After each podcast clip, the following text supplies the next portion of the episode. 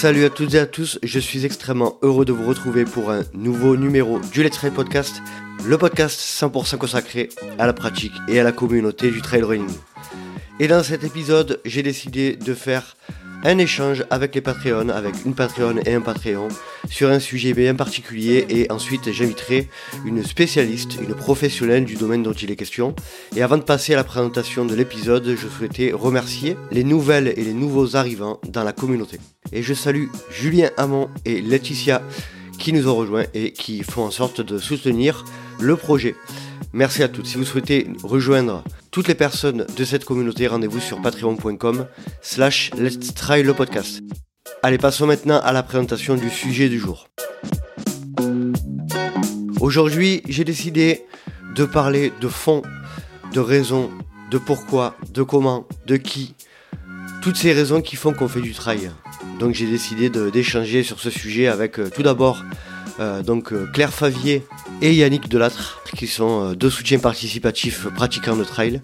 Vous l'entendrez, ils se présenteront tour à tour et nous échangerons en longueur sur leur motivation, dans un premier temps le pourquoi, et ensuite pour qui ils font du trail. Alors on a abordé plein de sujets, les réseaux sociaux, euh, euh, les euh, Strava, les, les raisons profondes, l'excès, l'addiction. On aurait pu parler de, plus précisément de, de, performance, qui n'a pas été trop le cas, mais on a, quand même pas mal fait le tour du sujet. Et ensuite, dans un deuxième temps, nous allons, avec ma deuxième invitée, Haute Sophie Cagnier, psychologue, clinicienne et spécialiste de l'addiction en sport, nous allons échanger sur ce sujet ô combien important et qui doit et qui euh, assurément a tout intérêt à nous faire réfléchir sur notre pratique. Allez, après cette longue introduction, je vous laisse profiter de ma conversation avec Claire et Yannick dans un premier temps et Aude Sophie dans un second temps. Bonne écoute Je suis avec Claire Favier et Yannick Delattre. Salut à tous les deux. Salut Claire, comment vas-tu? Ça va bien, merci. Salut Yannick, comment vas-tu? Salut Nico, salut Claire, ça va, merci. Alors déjà, dans un premier temps, comme je le fais habituellement, je tenais à vous remercier euh, pour euh, tout le soutien que vous apportez au, Let's Try Podcast depuis euh, des mois. Alors Yannick, toi tu es un peu, moins, ancien dans la communauté, mais donc je vous, remercie de tout ce que tout ce que vous apportez au LTP, de, de faire vivre la communauté, etc. Donc merci, merci énormément. Claire, est-ce que tu pourrais te présenter en quelques mots déjà? Oui, alors euh, moi c'est Claire, j'ai 33 ans. Je, bah, pour parler du, trail directement, je pratique depuis euh, euh, 4 ans, un peu plus de 4 ans maintenant. Mhm. Euh, pas beaucoup plus la course à pied finalement.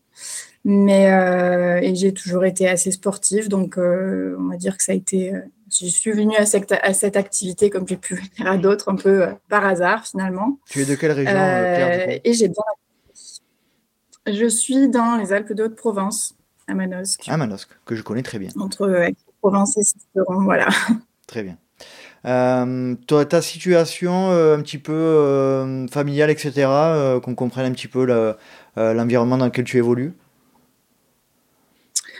Euh, j'ai grandi euh, avec euh, un frère et une sœur. Mhm. je suis l'aînée et, et aujourd'hui, je vis seule dans cette belle région. Et je suis en cours de reconversion professionnelle. Ah, ça, ça m'intéresse. Vas-y, dis-nous un peu plus.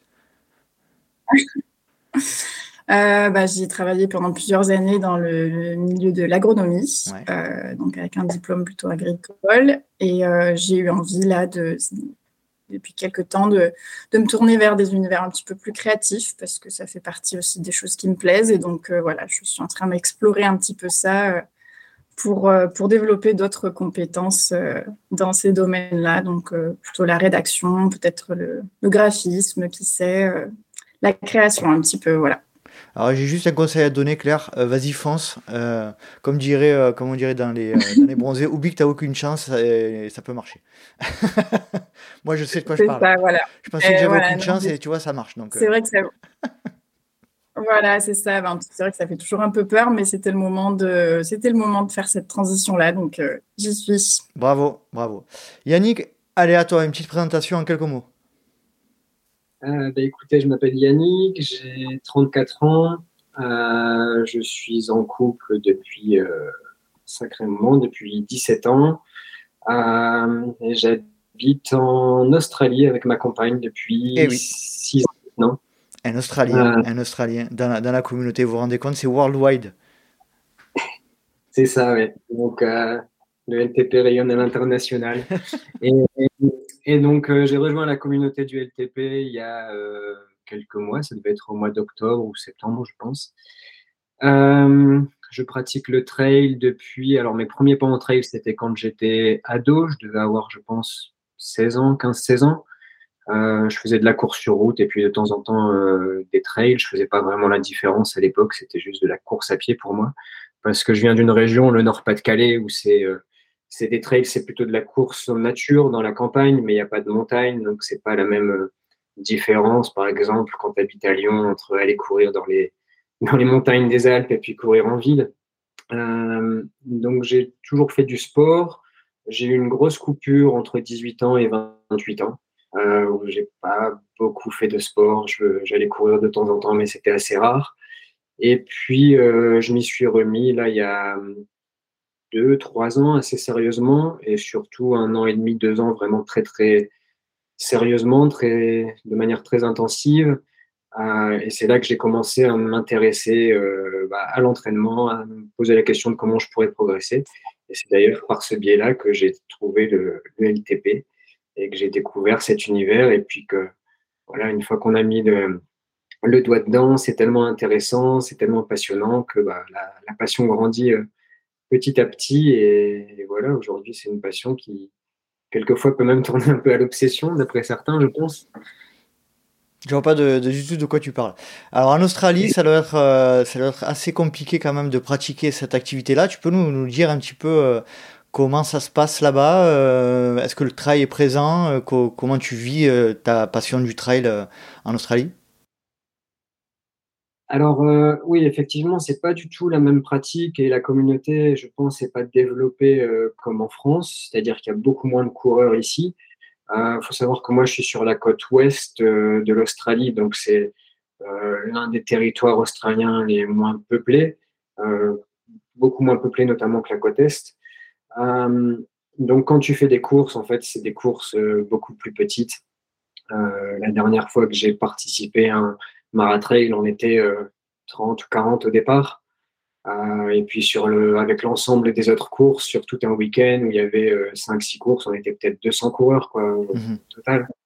Et, et donc j'ai la chance de pouvoir courir, vu que j'habite à la campagne, j'habite dans une ferme, j'ai énormément de, d'espace autour de moi pour, pour pratiquer. Par contre, c'est vallonné par là où je suis, mais il n'y a pas de, de gros dénivelé, il n'y a pas de montagne. Euh, les premières montagnes sont à deux heures de chez moi et tu auras maximum 600, euh, 800 euh, mètres de dénivelé. et après, bah, il faut, si tu veux faire, si tu veux enchaîner le dénivelé, il faut redescendre, remonter. Donc, donc voilà, on n'est pas du tout, pas du tout servi de ce côté-là. Par contre, c'est des terrains que j'aime bien, c'est vraiment très roulant. on a une côte qui est magnifique avec des sentiers côtiers pratiquement tout du long, donc tu peux vraiment faire des, pour le coup des centaines de kilomètres le long de la côte, euh, c'est pas un problème. Donc euh, les paysages sont grandioses et ce qui, est, ce qui pose un peu plus problème, c'est de planifier une saison. Quelquefois pour moi, là, je commence à vouloir faire un peu plus de courses.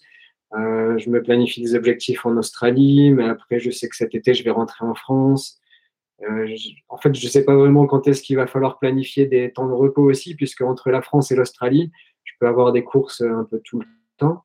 Et puis pour le coup, j'ai pas d'hiver, donc euh, vu que l'hiver en Australie est, pas le même qu'en France, et en plus c'est ma période où je pars en vacances, donc euh, ça fait quelques années là que je connais plus d'hiver. Donc euh, donc voilà. Sinon pour au niveau de la communauté, les gens sont vraiment sympas ici. on fait des rencontres, ils, sont assez ouverts.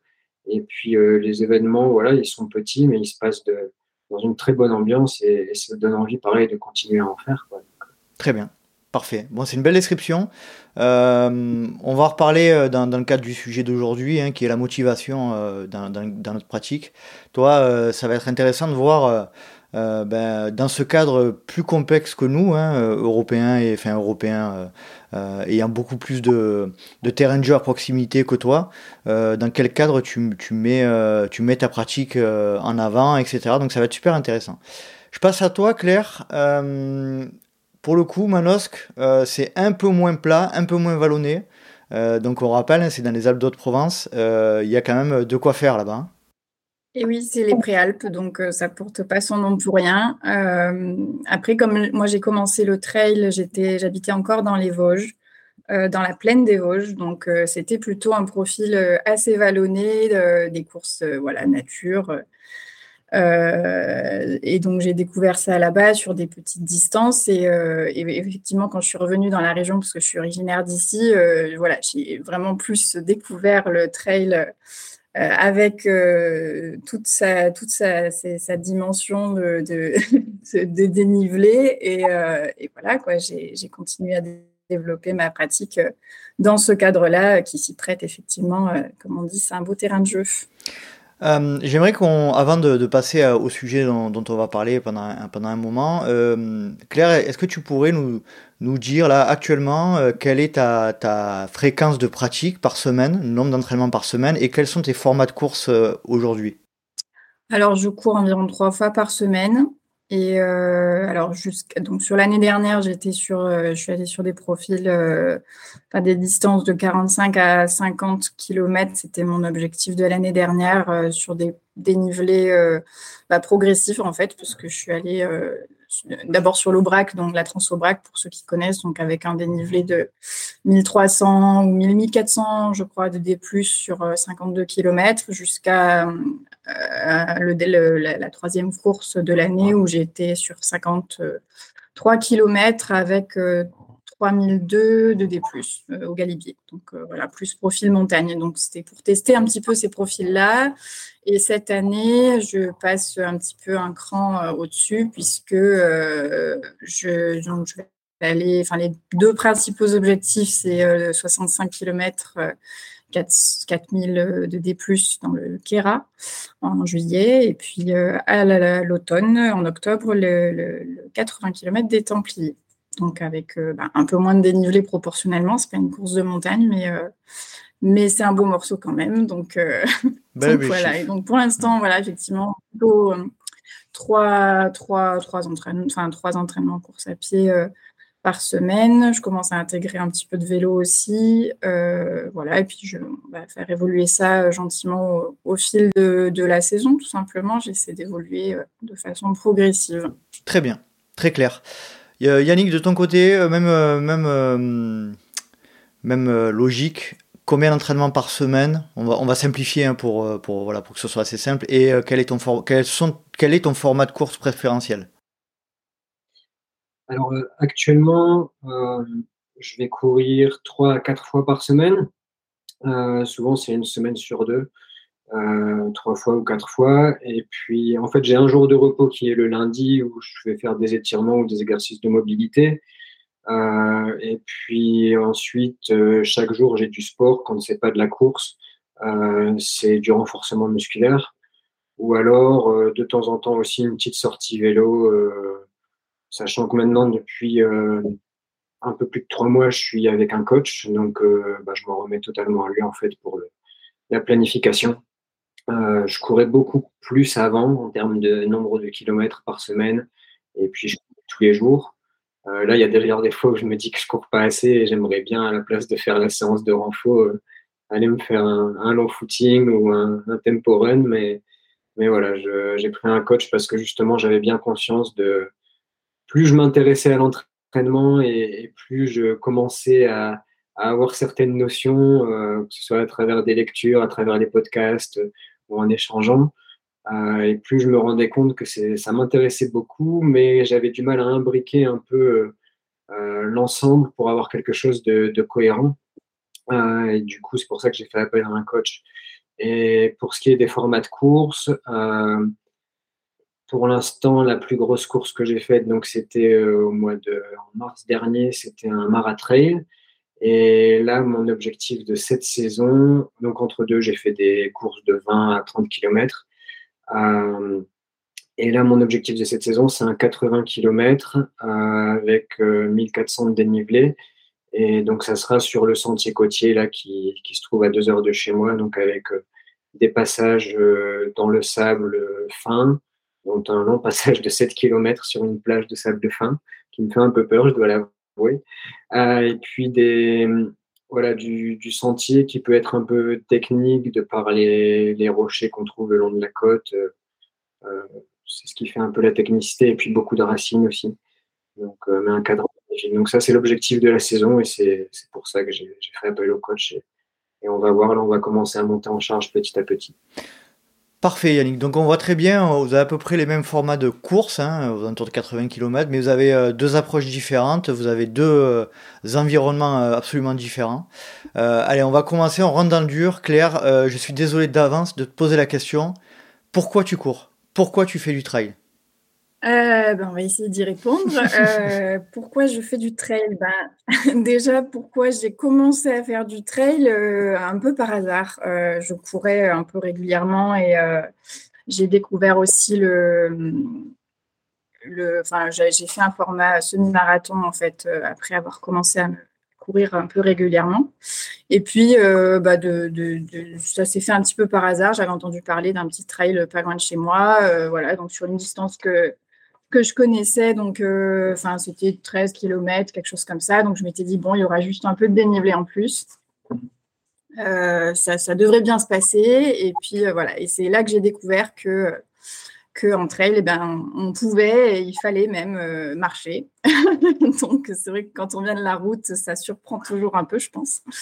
Et puis, et puis en fait, je me suis prise, je me suis prise au jeu petit à petit. je je pense que j'ai aimé ce côté euh, vagabondage sur des chemins euh, balisés en fait. Donc il y a un côté euh, sécurisant aussi de se dire découvrir des, sentiers, des paysages sur des dans un contexte bah, comme ça quoi, un petit peu encadré. et c'est, je pense que c'est aujourd'hui ce qui me, ce qui me, ce qui me plaît aussi encore beaucoup et qui fait que ben, j'ai toujours envie de découvrir plein de trails euh, euh, différents euh, dans des coins différents parce qu'on a beaucoup de trails dans la région, hein, dans le quart sud-est de la France, mais bah, je suis allée un petit peu dans les Pyrénées l'année dernière, etc. Et c'est vrai qu'à chaque fois, alors je pense que j'ai eu beaucoup de chance aussi jusqu'à présent, j'ai toujours eu un temps exceptionnel sur mes trails. Et donc c'est vrai que voilà, c'est des, heures qu'on passe sur les chemins dans ces moments-là et qui sont qui sont exceptionnels. Enfin, c'est voilà, d'en prendre plein les yeux euh, côté paysage, parce que oui, même si on court, euh, on est là pour faire une course en soi, euh, ça n'empêche pas de profiter. Enfin, moi, ça m'empêche pas de profiter en tout cas et de, réaliser que j'ai de la chance d'être là à chaque fois.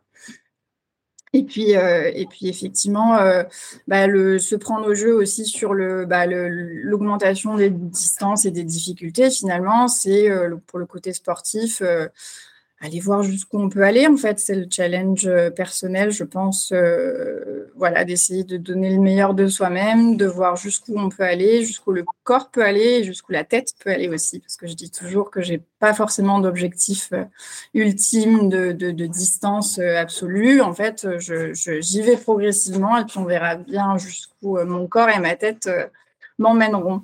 Très bien.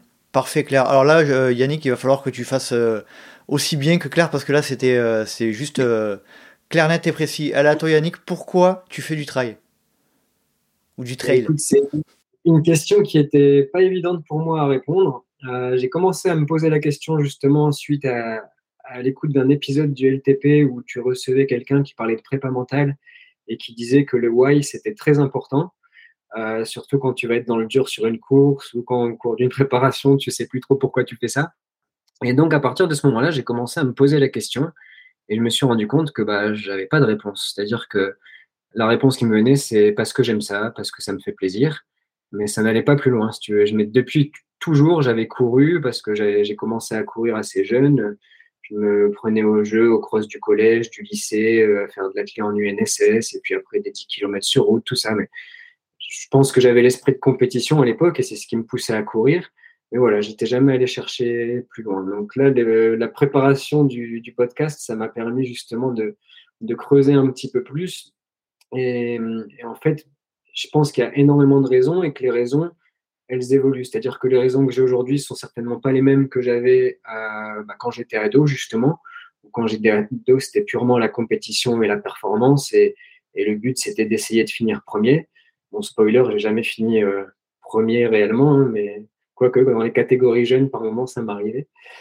Euh, mais, là, maintenant, je pense que c'est surtout une pratique, en fait. La première raison, c'est le bien-être que ça me procure. Euh, dans un sens où ça permet de décompresser, de penser à rien. C'est un moment que tu t'offres euh, à toi quand tu vas courir, euh, où tu as le temps de te retrouver avec toi-même. Et puis, c'est une forme de méditation aussi. Tu peux, c'est, des moments où je réfléchis beaucoup, où je me recentre sur moi-même. donc, ça, c'est un peu la, première des raisons. Et puis, l'autre raison, c'est que j'aime beaucoup les grands espaces, j'aime la nature. Donc, euh, je trouve que c'est un bon moyen de se retrouver dehors, de découvrir de, nouveaux territoires, de nouveaux paysages, euh, d'explorer des sentiers. J'aime beaucoup le voyage, en fait, c'est une manière de, voyager quelque part, le, trail aussi.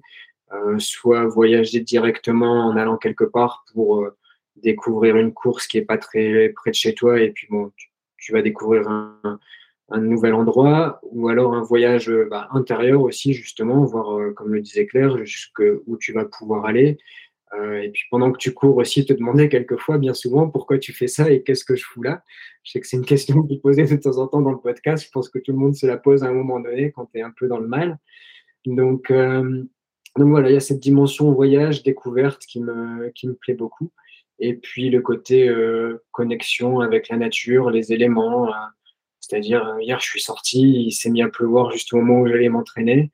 Et voilà, enfin, la sensation de la pluie, etc., du vent qui.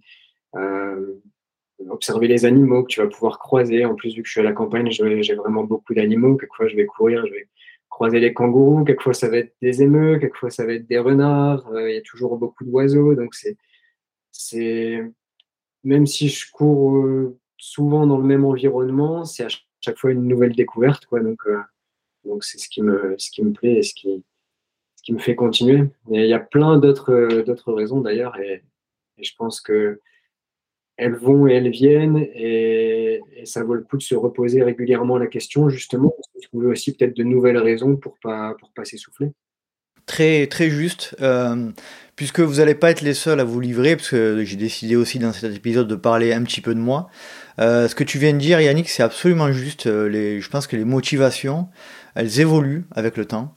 Elles évoluent avec les paramètres extérieurs, avec la vie qu'on a, avec les, les, circonstances de vie, etc. moi, pour parler un petit peu de moi, puisque je me pose la question à moi-même, hein, du coup, pour l'épisode, pourquoi je cours? Au début, j'étais pas convaincu par ce sport parce que je, comme beaucoup, hein, dans le football, on, on comprend pas trop l'intérêt de courir sans, sans, euh, sans ballon, on voit pas trop euh, l'intérêt. Et puis, euh, ça a toujours été dans les premières années de ma vie un, sport que la course à pied de manière générale que, que j'ai jamais trop compris en fait. Et c'est ce fameux jour où j'ai, je, je, salue encore une fois Christian, mon ancien chef à Aubagne, qui m'a qui m'a amené avec lui en me disant tu verras le trail. Alors c'est la première fois que j'entendais ce mot, c'était en 2012. le trail euh, voilà, c'est autre chose. Et euh, je lui ai fait confiance et effectivement, dès, le, dès la première sortie, il y a eu un truc, un déclic qui s'est passé. Donc, euh, pourquoi je cours? Ça a été aussi beaucoup pour ce moment-là, ce déclic-là. Et effectivement, comme tu dis, Yannick, au fur et à mesure, bah, les, motivations, elles évoluent. Hein, toujours, toujours est-il par rapport à moi. Au début, ça a été la découverte, ça a été l'apprentissage de, bah, de, cette pratique l'apprentissage de la technique, les, erreurs à pas commettre, ça, a dû prendre un certain nombre d'années, hein, on va dire euh, entre 5 et 6 ans, on va dire. Et au fur et à mesure, ça s'est euh, décalé plutôt vers un petit peu plus de, aspect performance alors à, à, mon niveau. Hein, et au fur et à mesure, la performance a pris un peu le dessus jusqu'à, euh, comme tu le disais Yannick aussi tout à l'heure, arriver à un moment où euh, bah, cette pratique est devenue presque obsessionnelle pour moi, euh, est devenue donc une passion. Hein. Euh, obsessionnel, c'est peut-être un terme qui est un peu, un peu péjoratif, c'est devenu une passion et qui, jusqu'au moment où je pensais plus qu'à ça, je faisais énormément de courses, etc. Et donc petit à petit est venu ce podcast se mettre dans, dans l'histoire et puis j'ai décidé de prendre, de prendre le taureau par les cornes, me reconvertir pour faire de ce sport l'axe central de, mon activité. Et donc aujourd'hui, le bilan des courses, c'est quoi? C'est que ben, ma motivation actuelle à faire du trail, elle a changé euh, par rapport au début, elle a changé euh, par rapport à cette période de découverte et de performance, etc. Aujourd'hui, euh, elle est effectivement un peu plus dans une notion de performance, mais aussi dans une notion de... alors ça va peut-être paraître un peu bizarre de dire ça, mais de de crédibilité dans, dans, mon approche de, du coaching. Et ça, il faut pas le nier non plus. Il y a, voilà, aujourd'hui, j'ai peut-être moi, j'ai pas peur de dire que, euh, et je me livre aussi un peu, qu'aujourd'hui, je pratique plus pour euh, être crédible dans, le cadre de mon activité professionnelle que pour, euh, que pour une, un, réel, un réel amour, comme, on, comme on peut l'entendre pour vous deux, de, de, la pratique. Même si, même si effectivement, c'est un peu multifactoriel, hein. il, y a, cette notion de crédibilité, mais il y a cette notion quand même aussi de, passion qui est toujours là et, d'amour du sport. Mais euh, voilà, en, vous partageant mon expérience, on voit que bah, ça peut évoluer euh, au fur et à mesure du temps. Euh, Claire, de ton côté, est-ce que tu sens que hum, la, passion, la pratique, elle a, elle a évolué dans, dans le cadre de ses motivations Claire ou pas?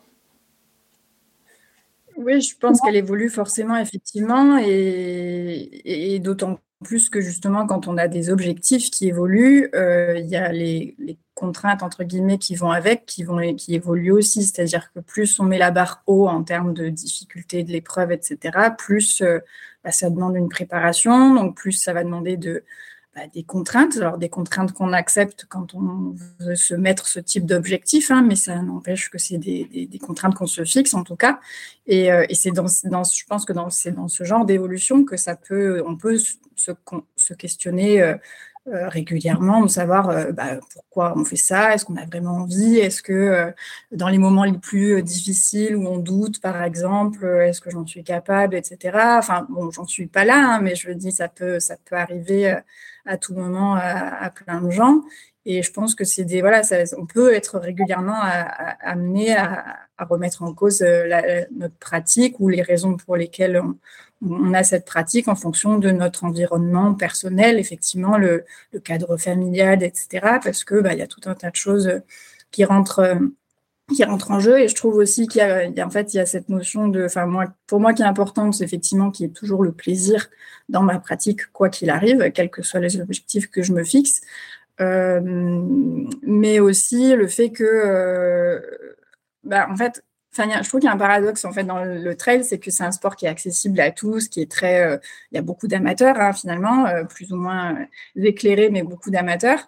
Mais il n'empêche que finalement, quand on prend un dossard sur une course, on est sur une course. Donc il y a quand même toujours une notion un peu de compétition finalement quelque part.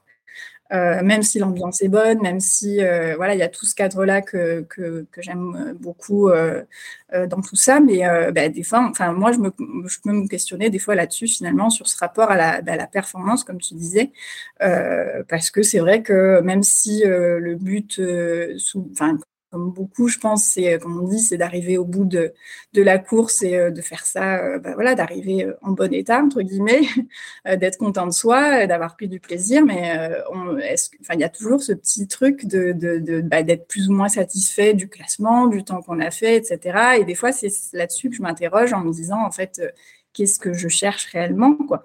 Et j'ai pas forcément la réponse absolue, hein, mais euh, mais c'est vrai que voilà, je, suis euh, d'autant plus satisfaite quand je, fais finalement un, bon résultat, même si euh, le bon résultat est, tout à fait relatif. Mais voilà, il y a des fois ce, ce, cette comparaison par rapport aux autres finalement euh, en se disant bah, je, je, me compare par rapport aux autres en, ayant fait finalement tel ou tel résultat sur telle ou telle course. Est-ce que c'est vraiment ça Est-ce que c'est vraiment ça que je veux?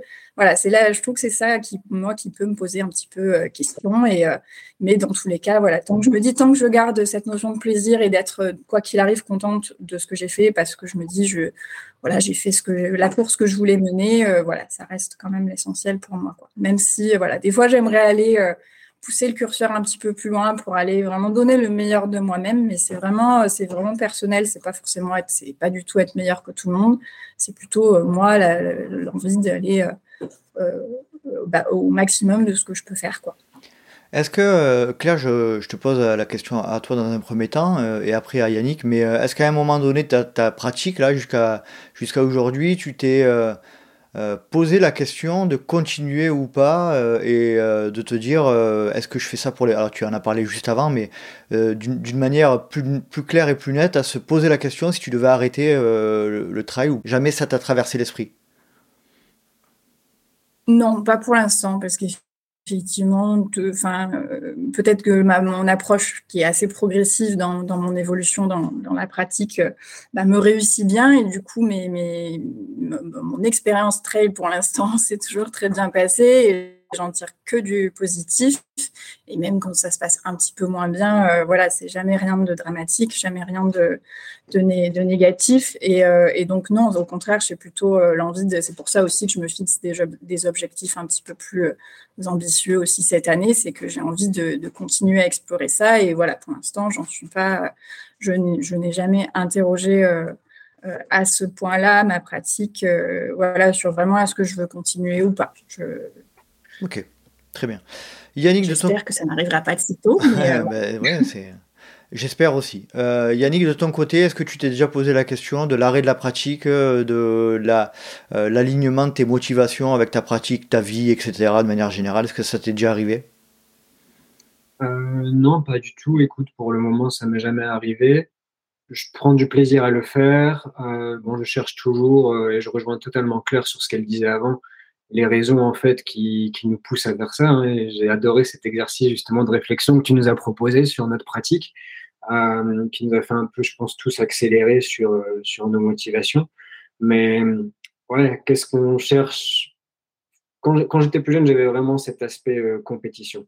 Je faisais du judo euh, et je voulais en faire à, à haut niveau. J'ai jamais eu un très haut niveau, mais j'avais un très bon niveau régional, voire interrégional. Et c'était vraiment euh, l'entraînement à fond pour, le, pour performer et pour finir premier ou, en pire des cas, sur un podium. Et deuxième ou troisième, c'était souvent vécu comme une défaite plutôt que, que comme une victoire au final. Euh, et donc, quand j'ai commencé la course à pied, j'étais dans, le même, euh, dans la même logique de performance. D'ailleurs, mon premier 10 km, euh, j'avais, je m'entraînais juste pour le judo.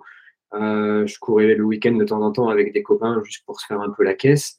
Et puis, quand il y a eu les premiers 10 km dans notre village, là, on s'est inscrit. Et puis, moi, c'était une course, donc euh, j'avais aucune idée de ce que c'était. Alors, je sais même plus si c'était 5 ou 10 km. Mais en gros, je vais sur la ligne de départ et le but, c'était de gagner, quoi. Donc, j'avais 14-15 euh, ans. Euh, et il y avait cinq Kenyans qui étaient là. C'était des mecs qui, à l'époque, ils faisaient le tour de toutes les courses pour rafler les primes. Ils pouvaient faire deux, trois courses dans le week-end. Euh, et en fait, je suis parti à fond parce que pour moi, une course, le but, c'était de la gagner. J'avais aucune idée de ce qu'était mon niveau, de, du rythme que j'allais pouvoir tenir, etc. Quoi. Euh, forcément, au bout d'un kilomètre, euh, j'étais complètement grillé. Hein, je, je, vous la fais courte. Et puis, c'était les cinq kilomètres les plus longs de ma vie. Euh, moi, je suis plus dans cette notion de, de performance-là, puisque bah, je vais sur des courses en sachant pertinemment que je les, je les gagnerai pas. Mais il y a toujours ce côté, comme disait Claire, où on essaie de se dépasser, de donner le meilleur de soi-même, et puis quand même, de, on ne pourra pas être premier, mais si on fait un top 10 ou un top 50, ou si on est dans la première moitié de la course, ou, en fonction de la course que tu fais, tu te, tu te jauges comme ça, euh, en fonction de la densité qu'il va y avoir sur la course. Et donc ça, pareil, j'ai pas la, la raison, puisque maintenant, j'ai, je sais que ça m'apporte absolument rien. Bon, forcément, si, ça flatte un peu l'ego quand tu, tu te dis, ouais, j'ai bien fait, j'ai bien couru, j'ai été fort. Euh, mon entraînement et je fais les choses bien. Donc c'est c'est quand même euh, satisfaisant et puis pour ton estime de, de soi, ça c'est ça apporte du plus. Euh, mais je pense pas que ce soit ça qui me fasse courir au quotidien en fait et qui fait que je suis passionné par le par le trail. Euh, et donc pour en revenir à la, à la question que tu posais, parce que là je m'égare un peu, je me suis pas posé la question d'arrêter puisque bah je prends énormément de plaisir, j'ai envie d'aller plus loin, j'ai envie de d'essayer d'aller plus vite, d'essayer d'allonger les distances ou, ou le dénivelé.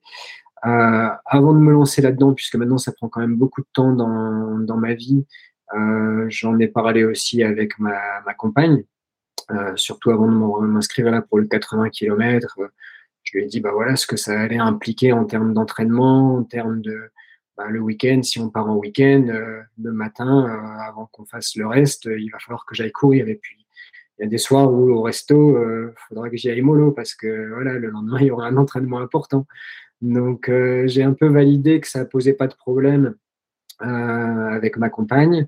et puis voilà, c'est aujourd'hui ma priorité numéro 2, donc 3, on va dire. Il y a ma compagne, mon travail, forcément, et puis, et puis derrière, c'est la course à pied, quoi. Donc, et tant que ça me satisfera, tant que j'y prendrai plaisir, je ne me poserai pas la question d'arrêter. Je sais que je le fais de manière, je suis très passionné, voire de manière addictive pour le coup. Il faut pas avoir peur des, mots.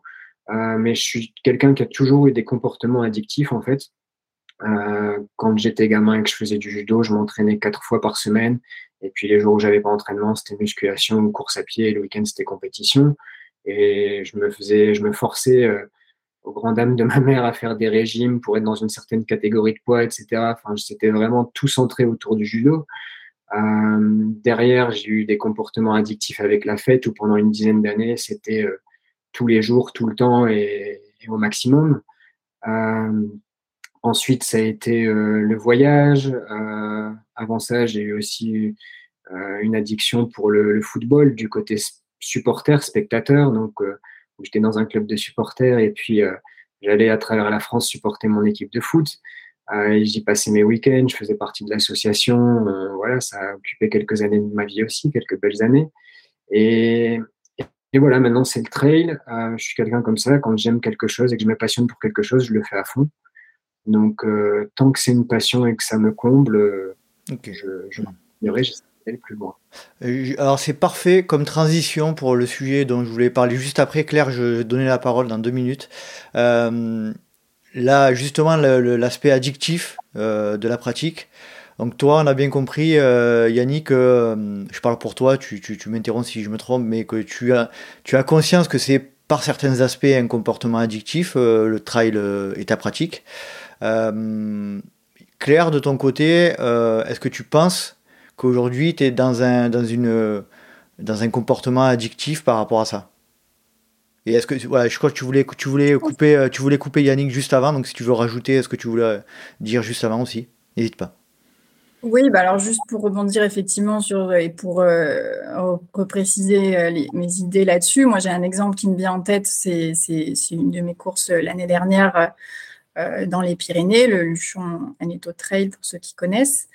Et, euh, et c'est vrai que bah, oui, j'ai fait euh, un bon résultat. Enfin, pour moi, encore une fois, tout est relatif. Et, et oui, enfin, c'était, j'ai fait un top 10 et j'étais contente de l'apprendre. Mais en fait, c'était pas, c'était vraiment pas l'objectif initial. Et, euh, et, finalement, ce que je retiens beaucoup de cette course-là, c'est les, les émotions que que le plaisir que j'ai eu à parcourir ces sentiers-là, à, à, à, me sentir bien sur ces sentiers, parce qu'il se trouve qu'effectivement j'ai été euh, dans un très bon jour, ça s'est très bien passé, et l'émotion de réaliser sur la fin de la course que euh, ben oui j'avais réussi et que en plus euh, ben plus facilement que ce que j'aurais imaginé. Donc voilà, c'était euh, et l'émotion d'arriver sur la ligne d'arrivée dans, en pleine forme et, et ravi d'avoir fait cette course-là. voilà, en fait, c'est ça que je retiens surtout. Et, effectivement, le résultat derrière, bah, c'est le, le petit plus qui flatte l'ego, comme tu disais, Yannick, mais mais en soi, enfin, enfin, tout le monde s'en fout que j'ai fini euh, à cette place-là et dans ce temps-là. Moi, ce que je retiens surtout, c'est voilà, c'est ce que j'ai éprouvé sur sur cette journée-là comme comme émotion. Et je pense que c'est ça qui est qui est beau dans ce genre de dans, ce sport-là, en tout cas, et moi qui me, qui, me, fait, euh, qui, qui me fait un peu euh, vibrer. Quoi. Alors après, euh, peut-être qu'on en reparlera quand je passerai une course dans des conditions épouvantables, que ce soit niveau météo, que ce soit niveau forme. peut-être que là, je réinterrogerai ma pratique. mais mais voilà, c'est vraiment ce genre, ce genre de, de moment-là qui, qui, qui me plaît, qui me plaît tout simplement. Et après, sur l'aspect addiction, et sur l'aspect addiction, euh, non, moi je ne considère pas que je suis addict dans le sens où, euh, enfin vraiment au sens, euh, au sens, enfin je pense que tu l'entends au sens pathologique du terme. Hein, je veux dire, oui, tout à fait. Si, si, si, je peux pas m'entraîner tel jour comme prévu, j'ai pas de tremblement particulier.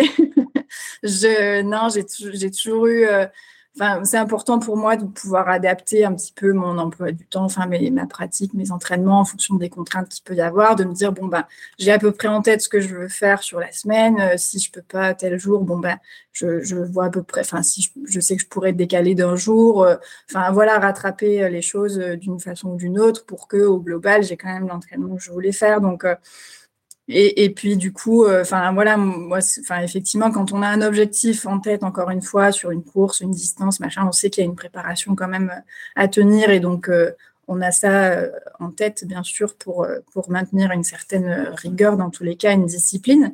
Mais euh, j'ai jamais été dans cette situation. Enfin, je, je, peux couper facilement quelques jours. Enfin, je l'ai déjà eu fait, que ce soit pour des alors blessures, j'ai pas eu de gros soucis, mais euh, des moments plus de fatigue, etc., ou de contraintes plus importantes au niveau du boulot, par exemple. Et du coup, ben voilà, il y a eu quelques jours plus off, entre guillemets. C'est pas, voilà, je, je le vis pas mal au sens euh, euh, où le vivrait mal quelqu'un de vraiment, vraiment addict, quoi. Donc, donc non. Ok. tu parlais de pathologie. Yannick, je vais donner la parole dans deux minutes. tu parlais de pathologie, effectivement, sur l'aspect plutôt médical. On, euh, je vais citer un petit peu le, livre de la clinique du coureur avec euh, Haute-Sophie Cagnier qui parle de, qui est euh, qui sera d'ailleurs dans, dans, l'épisode. Et addiction, apparemment, d'après ce qui est écrit dans le livre, n'est plus seulement réservé aux relations de dépendance à des substances. Le concept qu'il désigne recouvre en partie ce qui traditionnellement a été nommé passion, et que le CERPS de Toulouse définit comme le besoin irrépressible et compulsif de pratiquer régulièrement et intensivement une ou plusieurs activités physiques et sportives en vue d'obtenir des gratifications immédiates. Et ce, malgré des conséquences négatives à long terme sur la santé physique. Est-ce que tu penses, Yannick, que tu es dans ce cadre-là ou pas? Non, bah justement, ça tombe bien que tu nous aies donné la définition. C'est, là-dessus que je voulais revenir un peu parce que c'est vrai que j'ai employé le terme addictif, euh, alors que peut-être j'aurais dû employer le terme passionné. Euh, parce que pour moi, l'addiction, justement, c'était cette notion de. Euh, bah, c'est un terme péjoratif. Hein, quand tu dis je suis addict à quelque chose, souvent c'est bizarrement. Et en fait, j'ai jamais ressenti de d'effet négatif de ma pratique ou même des pratiques euh, précédentes. Moi, avec la fête, à un moment, c'est vrai que ça pouvait être un peu compliqué parce que le lendemain, ça, peut être compliqué sur ta vie, au boulot, etc. Euh, mais là, pour le coup, pour se recentrer sur le trail, ça me met en meilleure santé que ce que j'étais bah, pour le coup il y a 10 ans ou même il y a 5 ans avant de me remettre à faire du sport sérieusement. Euh, ça fait que je fais attention à mon alimentation, à mon sommeil, etc. Donc je pense que je suis quelqu'un en meilleure santé. Je suis aussi mieux dans ma dans ma tête depuis que que je cours et que je cours de manière plus intensive. Euh, et puis j'ai pas ce côté, euh, comme disait Claire, de, manque, c'est-à-dire que forcément je l'ai pas parce que je fais du sport tous les jours et puis le lundi je sais que c'est le repos donc je vais faire des étirements et ça rentre dans le cadre d'une pratique aussi. Et puis bon, même s'il y a des jours où je préférerais aller courir, euh, voilà, je suis pas de mauvaise humeur parce que je ne vais pas courir. Et là, par exemple, les, en juillet, août dernier, j'étais en vacances euh, dans des endroits qui se prêtaient pas forcément à la pratique de la course à pied. J'ai essayé de courir un peu sur tapis euh, dans des salles où il faisait 40 degrés, il n'y avait pas de clim et un taux d'humidité pas croyable, donc je l'ai pas fait souvent. Euh, et en fait, j'étais, bah, je passais de bonnes vacances, je faisais d'autres activités, j'étais dans la nature. Donc, euh, le trail en tant que tel, me... j'y pensais. J'aurais bien aimé pouvoir en faire, euh, mais j'étais pas euh, en manque comme un, quelqu'un d'addict en fait le, serait au, sens littéral du terme. Quoi. Donc, euh, et, puis, je pense qu'il y a un, côté délétère dans la définition de l'addiction. Enfin, c'est que, enfin, c'est. Il y a des effets négatifs, néfastes, ils appellent ça sur, sur la, santé sur la santé, sur plein de choses aussi, je pense, le côté social, etc. Psychologique et social aussi, effectivement. Voilà, qui misent tout sur euh, bah, leur addiction euh, au sens large. Ça peut être là, on parle du trail, mais je pense que c'est valable pour plein d'autres choses. Mais de dire voilà, bah non, je peux pas, je peux pas faire telle ou telle euh, sortie, enfin entre amis ou telle tel moment euh, convivial, euh, etc., parce que je dois m'entraîner, parce que si, parce que ça, etc. Et, quand on commence à mettre de côté d'autres choses qui pourraient être sympathiques pour tout miser sur, euh, là en l'occurrence le trail, là, là effectivement, je pense qu'il peut y avoir voilà un côté un peu délétère qui peut peser sur la suite, dont on ne se rend peut-être pas compte sur le moment, mais, mais non, non, moi, ce n'est pas, pas, le cas, effectivement. On en parlera avec Haute Sophie de cet aspect addiction. Yannick, vas-y, je t'en prie. Ouais, bah pour rebondir sur ce que tu dis, Claire, c'est vrai que en fait, je me dis que je suis pas le mieux placé pour dire si je suis addict ou pas. C'est peut-être plutôt à ma compagne qu'il faudrait demander comment elle, elle le voit et comment elle vit le, truc, parce que je considérerais que ça commence à poser problème et que c'est une addiction à partir du moment où ça pose problème dans notre couple. Mmh. Euh, par exemple, parce que il y a trop de temps passé à ça et je ne pense plus qu'à ça euh, et ça convient pas. Euh, là, j'en passe beaucoup, mais j'essaie aussi toujours de ménager des temps euh, voilà, pour bah, faire ce qu'on a à faire ensemble et puis pouvoir avoir d'autres choses aussi. après, là où je disais que ça commence à être un peu j'avais employé le terme addictif ou tout à l'heure obsessionnel, c'est dans le sens où bah, au travail, j'ai la chance de faire un travail où j'ai beaucoup le temps de réfléchir ou alors d'écouter des choses. Et, et donc, j'écoute pratiquement à longueur de journée des podcasts de trail, de course à pied. Ah, c'est ma faute, man. Ah, là, pour le coup, ouais, je sais que tout est tapé en moins d'un an, hein, Nico. Donc, euh, j'y suis allé euh, vraiment sérieusement. Euh, pour le, pareil, sur mes lectures, c'est-à-dire mes lectures, elles sont euh, centrées sur le, trail et, maintenant la course à pied. Euh, donc voilà, tu vois, le, les, vidéos aussi, c'est-à-dire que quelquefois, euh, si on veut se regarder un petit truc le soir après manger, c'est ah bah tiens, il y a la dernière vidéo là, des Golden Trail Series qui est sortie, ça te dirait qu'on regarde ça. Et puis, donc, donc si tu veux, vraiment, c'est quand même très très central en fait dans, mon, dans mes préoccupations. J'y pense quasiment tout le temps. je pense à Hier, j'avais un entraînement au seuil qui me faisait un petit peu peur. J'y ai pensé dans la journée. Hmm. Euh, je faisais un prépa mental pour l'entraînement du soir. Euh, aujourd'hui, j'ai pensé à ma course, mon objectif du mois de mai. J'y pense pas tous les jours, mais pratiquement. Euh, tous les jours, on parle de trail, notamment dans la communauté des, des Patreons. Donc, donc voilà, c'est vraiment tellement central que ça fait que je me dis que pour le regard extérieur, ça peut être perçu comme une addiction. Mais ce qui me concerne, et puis pour, euh, pour Caroline, je pense qu'il n'y a pas de, euh, pour l'instant, de problème qui fait qu'on puisse, euh, comme il était dit dans la définition du livre, considérer réellement que ce soit une addiction, puisque ça ne pose pas de problème. Alors moi, je vais partager un petit peu mon expérience. là, comme, comme je le disais tout à l'heure, je vais me livrer encore une fois un petit peu sans filet. C'est vrai que moi étant donné le fait que mon, activité professionnelle est maintenant dans le cadre du trail, euh, effectivement, euh, aujourd'hui, je me pose clairement la question de, mon état, entre guillemets, hein, je mets des, guillemets, euh, par rapport à cet aspect-là d'addiction. Je pense que je dois faire attention parce que, effectivement, je m'entraîne énormément. Je pense que je suis pas aujourd'hui forcément en mesure de prendre un jour de repos ou deux sans forcément me questionner et me culpabiliser. Euh, j'ai eu par moments, euh, et notamment je, salue mon épouse Virginie euh, et ma fille Jade, par moments ces derniers temps, des, bah, des périodes un petit peu auto-centrées et, et, passion-centrées un petit peu excessives. Donc effectivement, voilà, ça, ça y ressemble en tout cas. Donc voilà, en, en, toute transparence, je vous avoue qu'en ce moment, c'est peut-être le cas pour moi et euh, que euh, voilà, j'ai il y a quelques semaines, j'ai pris un petit peu de recul, euh, essayé de prendre un petit peu de recul sur certains aspects, et j'ai décidé de prendre par exemple une semaine complètement off en février, ce que j'ai jamais fait, ce que j'ai pas fait depuis très longtemps. Donc voilà, l'important c'est de se poser la question, l'important c'est aussi d'en avoir conscience. et voilà, avec la difficulté supplémentaire me concernant, c'est que voilà, c'est, maintenant c'est mon métier, donc effectivement, prendre du recul, c'est encore plus compliqué mais euh, j'en suis conscient euh, euh, et, j'essaie de faire, de, faire ce que je peux. Voilà pour ma, petite contribution sur le sujet addiction. je voudrais passer à la dernière partie de, nos, de notre discussion sur le, le sujet. Pour qui Claire, pour qui tu fais du trail?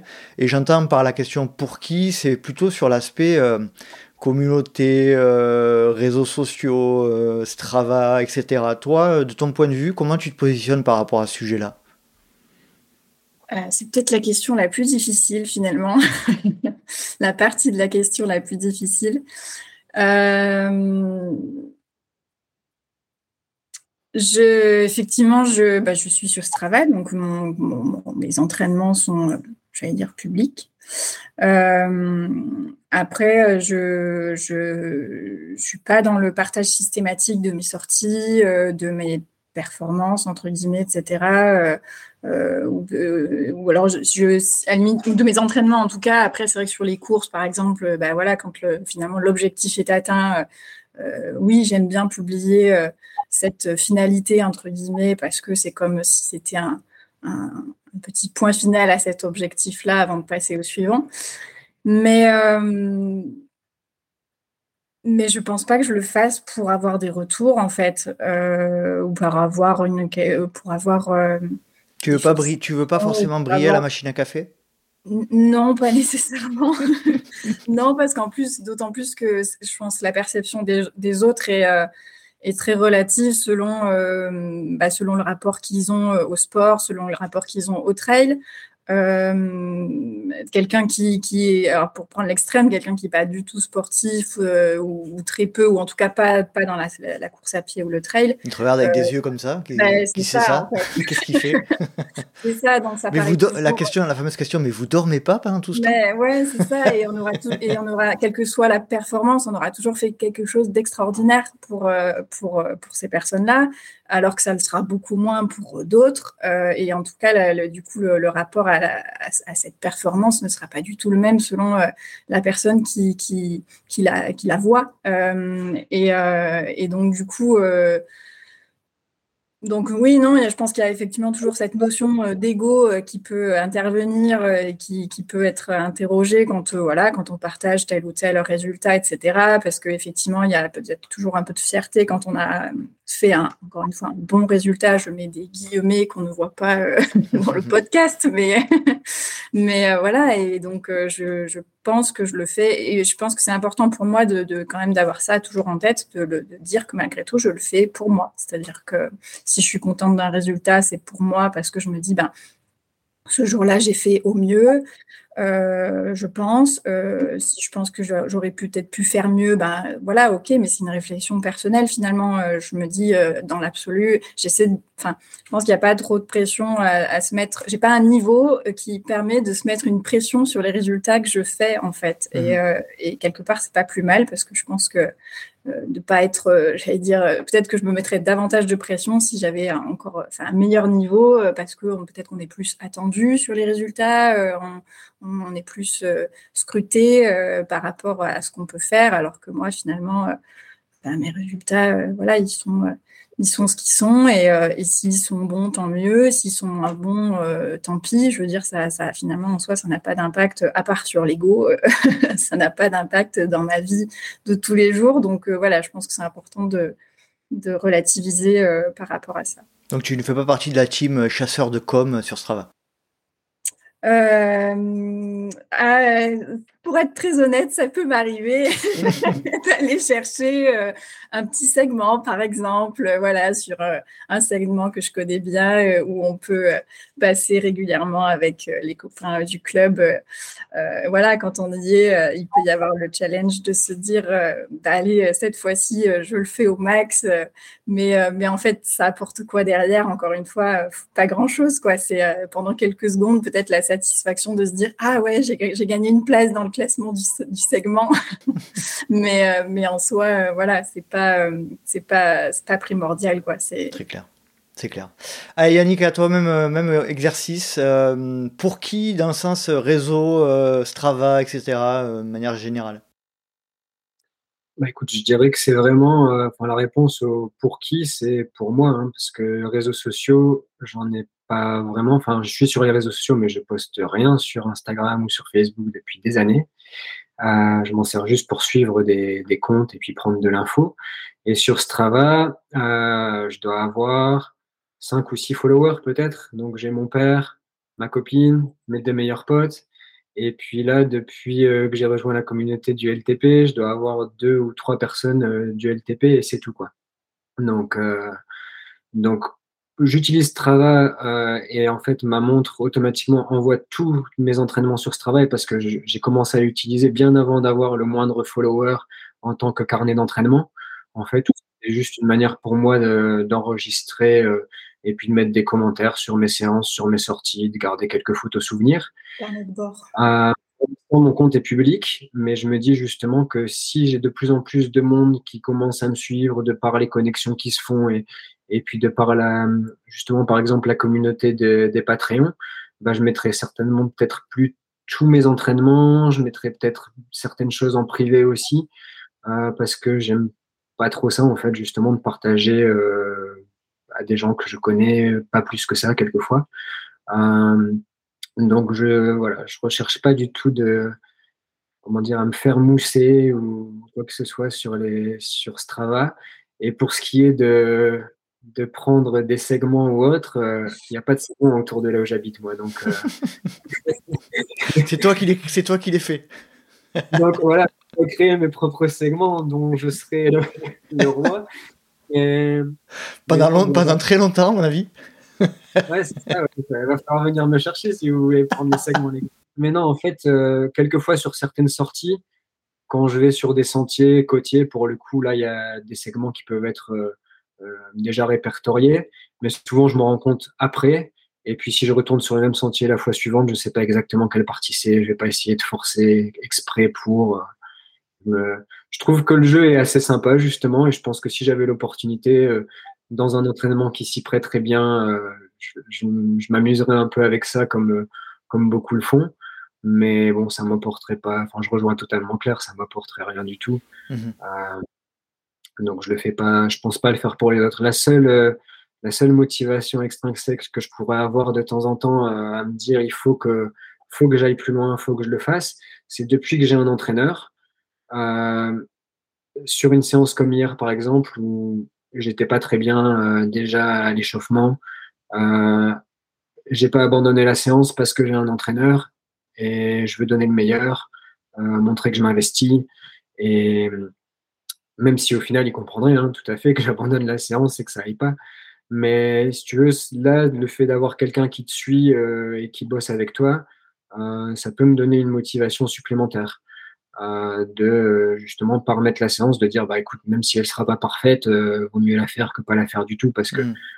Envie d'abandonner juste parce que t'as pas forcément, tu te sens pas très bien, tu sais que tu vas pas parfaitement la réussir, donc tu préfères jeter l'éponge c'est un peu juste euh, peut-être la seule personne qui pourrait faire que de temps en temps, je vais me dire, euh, me mettre un coup de pied au cul et puis me dire, ouais, lui, il va regarder ce que j'ai fait. Mhm. Après, pour les autres, euh, c'est pas. Ok, très clair. Pas de raison. je vais faire la, même logique, je vais partager un petit peu mon point de vue sur ce sujet. Strava, je, je l'aime pas. Euh, j'ai jamais accroché réellement au, principe, surtout au principe de, comparaison. Euh, qui est pour moi assez pernicieux, assez, euh, qui peut être assez néfaste dans le cadre d'une pratique, euh, surtout quand on commence vraiment à allonger les, distances, etc. Et, et, quand, on, quand on augmente le volume d'entraînement, je pense qu'on peut rentrer vite dans une logique qui peut être néfaste. J'aime moyennement, effectivement, ce, ouais, ce, cette histoire de segments, je, je m'y intéresse pas du tout. Euh, c'est pas quelque chose qui, je sais, je connais pas les segments. Euh. je crois que j'ai fait un ou deux segments, un ou deux, une deux, tentatives au tout début que j'utilisais Strava, mais c'était en 2000, je sais pas, en 2014, 2015, je sais plus quand. Ça m'a, voilà, ça, ça, ça, me parle pas, ça me, ça correspond pas à mon état d'esprit. Euh, en ce qui concerne les réseaux sociaux, euh, je suis plutôt dans une logique où euh, je vais partager plutôt des, des, des paysages ou euh, des choses qui sortent un petit peu du commun, des couchers de soleil, etc. Plutôt que mes, mes sorties à proprement parler. Je, je parle jamais de mes sorties longues, etc. à part avec vous, les, les Patreons, dans, dans, le cadre de la communauté où je fais parfois des vidéos un peu inside, etc. Mais de manière générale, sur les, sur les réseaux sociaux, je partage pas trop. Euh, ce type, de, ce type de, choses. Après, je suis d'accord avec toi, Yannick, sur la partie euh, je, je m'entraîne, je fais du travail pour mon entraîneur. Oui, ça, c'est vrai que euh, ben, c'est Thomas Pigoua qui me coach et effectivement il y a une, il y a une motivation extrinsèque hein, qui, qui, rentre en compte et qui est indéniable. des séances qu'on fait pour un entraîneur, on les ferait certainement pas pour soi, même pas, je pense même pas la moitié. Donc moi c'est effectivement le cas pour, pour ma pratique, c'est effectivement euh, vrai de ce point de vue-là. Je, je, fais du trail en, enfin, en ce moment et, sur, et depuis que j'ai Thomas qui m'accompagne, euh, en partie pour euh, effectivement ben, rendre ce que, ce que Thomas me donne dans le cadre de, de, ma planification d'entraînement, etc. Donc ça, c'est vrai que c'est un, un, point, un point important à signaler. Claire, juste pour terminer sur ce sujet, pour qui tu, tu, tu as un entraîneur toi-même ou une entraîneuse? Non. D'accord. C'est pas, c'est pas quelque chose que j'exclus euh, dans, dans l'avenir, dans les, selon comment j'évoluerai, on va dire, parce qu'effectivement, je pense qu'on peut apprendre beaucoup euh, dans, dans, dans, ce genre d'expérience, mais c'est vrai que pas pour l'instant, parce que c'est vrai que j'ai un peu peur du côté euh, bah, contrainte, encore une fois, je pèse mes mots, mmh. mais, euh, mais du, du, coup, voilà, d'y voir une contrainte euh, et, de, et que ça, ça, pèse un petit peu peut-être dans ma façon de, de, de m'entraîner, de progresser, mais enfin voilà, je, c'est vraiment très mesuré ce que je dis parce que voilà, je, je suis consciente de ce que ça pourrait m'apporter et peut-être que justement ça pourrait m'aider à à développer un petit peu euh, mes capacités euh, et d'aller un petit peu creuser plus loin. Mais, euh, mais bon, tout, tout, tout, vient à un moment. Donc voilà, c'est peut-être c'est peut-être pas le bon moment et j'y viendrai plus tard en fonction de, de comment ça évolue. Ok. allez, on, arrive sur la conclusion de notre échange. C'était absolument passionnant. Je vous remercie de, de, vous être livré à ce point. Yannick, quelque chose pour clôturer cette discussion sur le pourquoi, pour qui tu fais du trail? Euh, bah, écoute, j'avais euh, quand je préparais l'épisode, j'avais relevé quelques citations euh, dans des bouquins que j'ai lus là récemment. Je t'en prie. et du coup, à ce moment-là, bah, je veux bien vous dire une citation que j'ai vue dans le point de côté numéro 3. C'était Anton Krupika qui disait C'est si pur de courir, c'est un moyen de vivre votre vie avec intensité, de se mettre en insécurité dans un endroit où on ne va pas tous les jours. Courir peut vous réveiller et vous faire réaliser la beauté et l'éventail d'expériences que le monde peut offrir je crois sincèrement que ça peut améliorer votre vie. Et euh, bah, ça m'avait beaucoup parlé, donc euh, voilà, je conclurai là-dessus. Parfait. Claire, de ton côté, une conclusion sur ce sujet ben, moi, j'ai pas de citation, mais ça va rebondir quand même un peu sur ce que vient de dire Yannick. C'est que je pense que dans tous les cas, c'est le genre de pratique qui, qui, qui apprend beaucoup sur soi. Mmh. Euh, on apprend, je trouve, euh, moi, je vais parler pour moi, j'apprends à, chaque euh, sortie, à chaque entraînement, que ce soit seul ou avec des copains, à chaque course. Il y a des, voilà, les moments de, un peu de doute, les moments de satisfaction, les moments où on se dépasse, voilà. Et, en fait, je trouve que c'est hyper intéressant il y a le côté physique, mais il y a le côté mental, et je trouve que ça apprend beaucoup. Et on découvre qu'on est capable de, plein de choses en fait. Et, euh, voilà, je trouve que c'est ça qui est motivant et qui, qui, me guide en tout cas. Et, voilà, j'espère que c'est ça qui va continuer à guider ma pratique surtout. Super. Claire, Yannick, c'était absolument parfait. Euh, il y avait un petit peu d'appréhension, il me semble, au, tout début, euh, juste euh, avant d'enregistrer, mais vous avez été absolument parfait. Merci pour votre transparence, merci pour votre soutien, merci pour merci de faire vivre la communauté du LTP, et puis à très vite. Merci à toi. À bientôt. Merci. Merci Nico. Salut. Salut, bye bye. Ciao.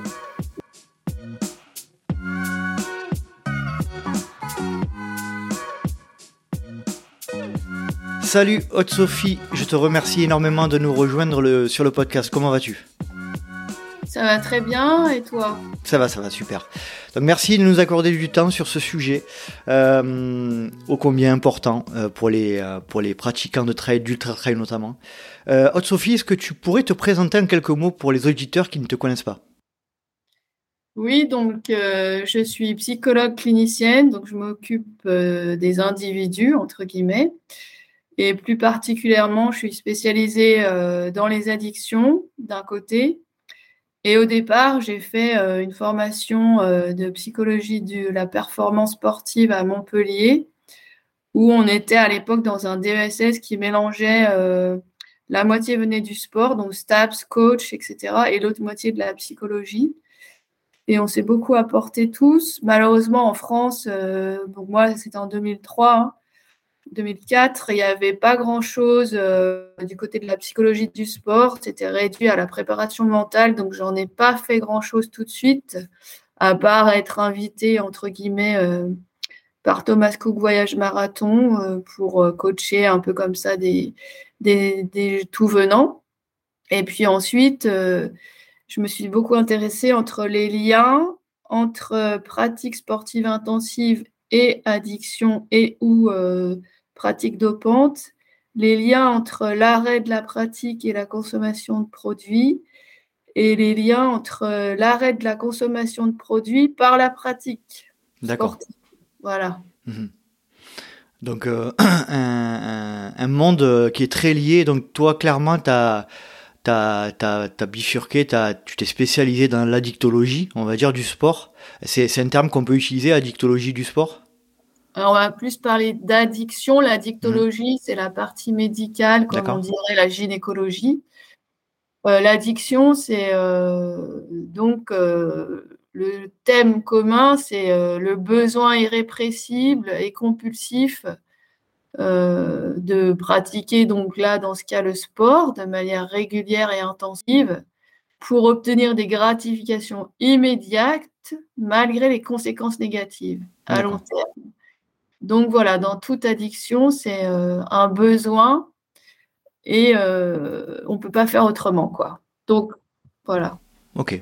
Euh, Sophie, est-ce que tu pourrais nous expliquer, alors si possible, euh, sans forcément trop rentrer dans le détail, mais pour quelles raisons euh, le lien entre addiction et sport euh, est, pour toi hyper important et, pour, les raisons pour lesquelles tu as souhaité te spécialiser dans, dans ce domaine-là? Alors c'est important parce que on peut considérer que c'est une addiction comportementale, c'est-à-dire c'est comme on va dire l'addiction au travail ou l'addiction à la bouffe ou au jeu dans toutes les addictions, il y a un circuit de la récompense qui se met en route. Mhm. Ce circuit de la récompense, en fait, c'est, euh, il va produire, euh, par exemple, des hormones du stress, le cortisol. Il va libérer des endorphines. Ensuite, il va stimuler tout un cocktail d'hormones dopaminergiques, l'hormone du bonheur, qui va créer la sensation de plaisir. Donc, euh, dans, L'addiction au sport, ben, c'est exactement pareil que n'importe quelle addiction comportementale en fait. Mais à la base, euh, les motivations pour faire du sport, bon, ben, vous allez avoir des motivations euh, hygiéno-diététiques, entre guillemets, c'est bon pour la santé, je veux perdre du poids, etc. Donc ça, c'est des motivations externes qui s'entendent. Hein. Euh, on rentre dans le sport parfois comme ça. Et puis, il va y avoir des motivations euh, inverses, c'est-à-dire internes. C'est-à-dire il y a des gens qui font du sport parce que c'est un moyen de s'adapter à un stress aussi. Donc, ils ressentent du stress de l'intérieur, ils vont courir ou autre, et puis après, ils se sentent bien. Et vous voyez, il y a tout un tas d'individus qui n'ont pas besoin de faire de sport du tout parce qu'en fait, ils ne sont pas stressés, ils ne ressentent pas de, stress. Et donc, toute addiction va naître dans le plaisir. Hein. On ne fait pas du sport pour aussi si ça fait mal, par exemple, ben, les gens, ils arrêtent, ils sont pas maso en général. Mais si ça fait du bien, ben, on remarque que plus on en fait, plus longtemps, plus on va vite, plus on va loin, plus on ressent du plaisir. Et petit à petit, il y a un effet d'accoutumance, donc euh, c'est toujours plus, quoi. Ça rejoint Coubertin, hein. toujours plus haut, toujours plus fort, etc., toujours plus vite. Mhm.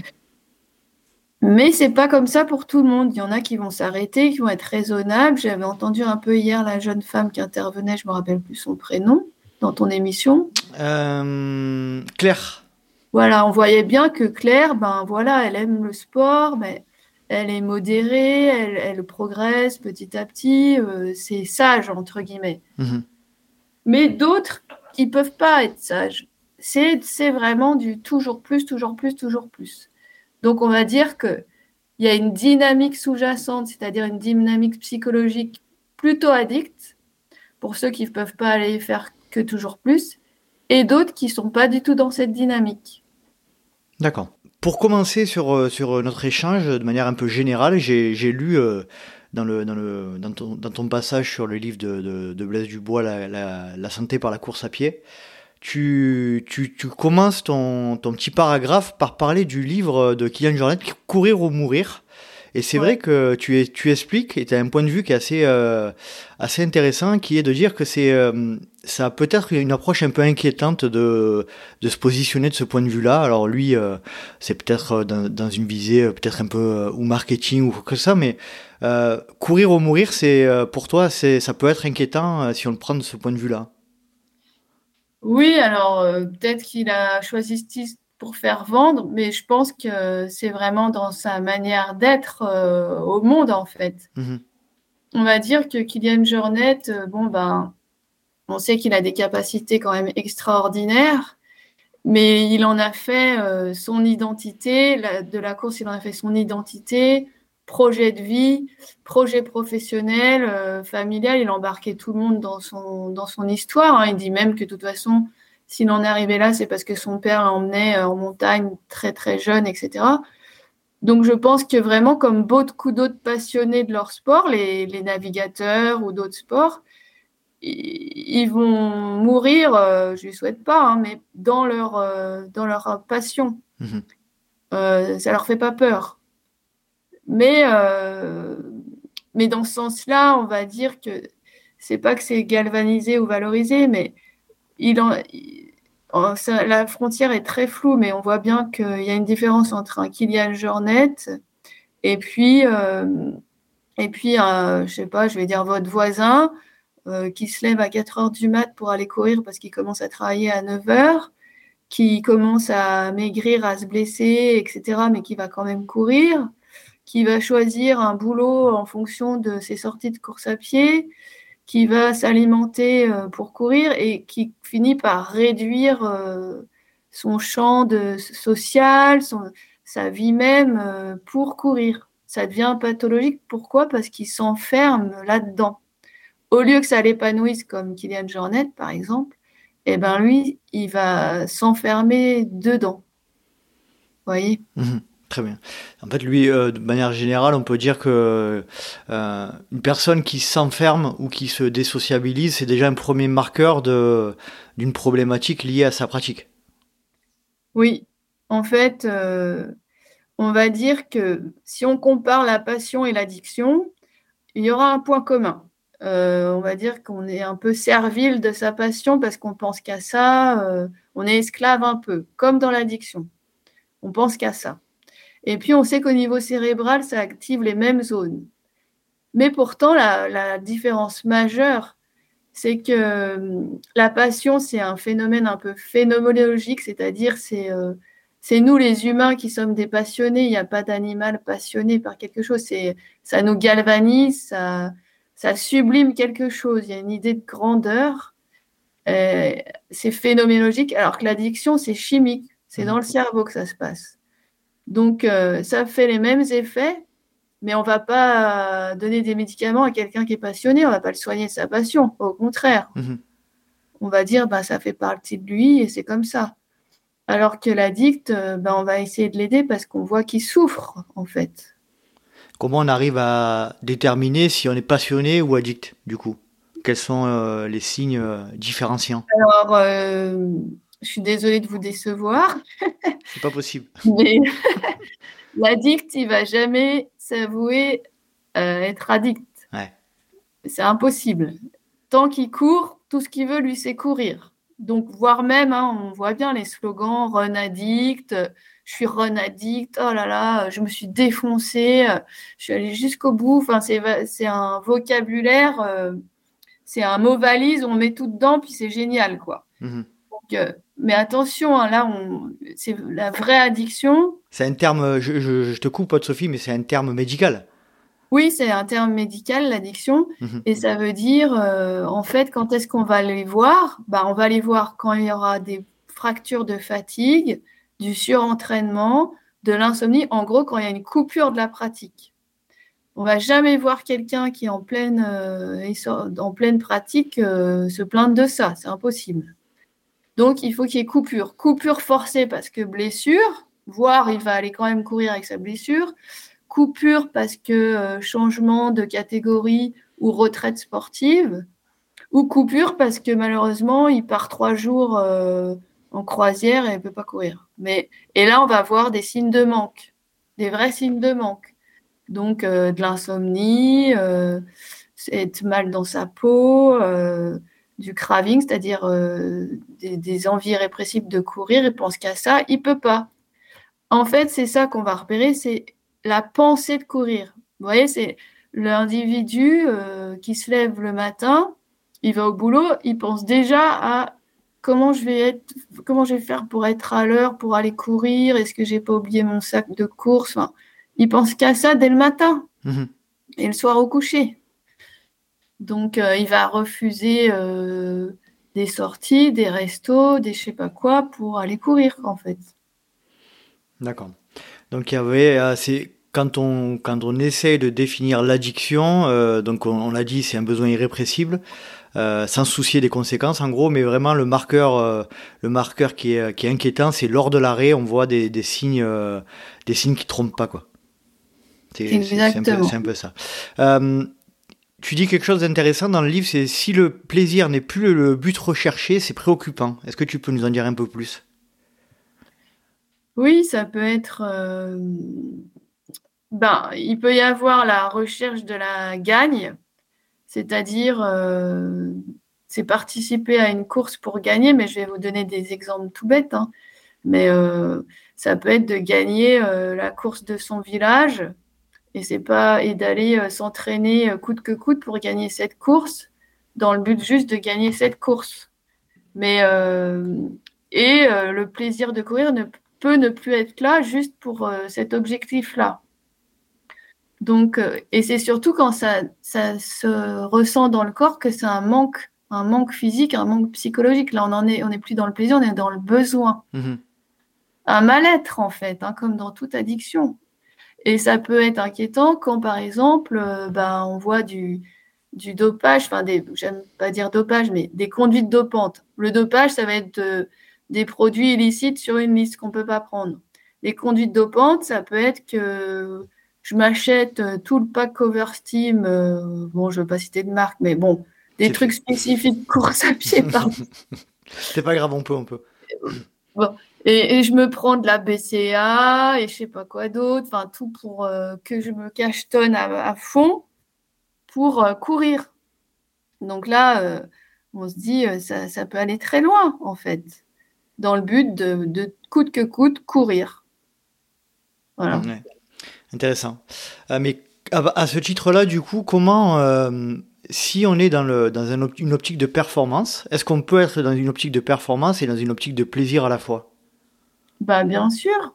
Si euh, ça vous fait du bien de vous dire que vous vous préparez pour l'UTMB ou c'est comme un projet, vous voyez, c'est mmh un projet ce projet, eh ben, il y a des choses à faire pour le mettre en place. C'est motivant, ça m'épanouit d'avoir ce projet. J'ai mes potes avec qui j'y vais. Je me dépasse, ça me fait du bien. Enfin, donc ça valorise euh, aussi l'estime de soi, etc. Dans ce cas, il n'y a pas, il a rien qui est pathologique. Après, euh, moi, je parle plutôt des, des gens, c'est coûte que coûte, quoi qu'il se passe. Euh, par exemple, moi j'étais allée à une autre émission, là c'était euh, Les pouvoirs extraordinaires du corps humain. Mhm. Et puis ils avaient présenté euh, Servan, elle s'appelle. Elle a écrit un livre qui s'appelle Le sport, ma prison sans barreaux. Et elle, elle expliquait que, ben, en fait, elle avait loupé le mariage de sa sœur pour pouvoir aller faire du vélo, mhm. par exemple. Donc, c'est dans ce sens-là, en fait. C'est qu'il n'y a, a, plus du tout de raison là-dedans.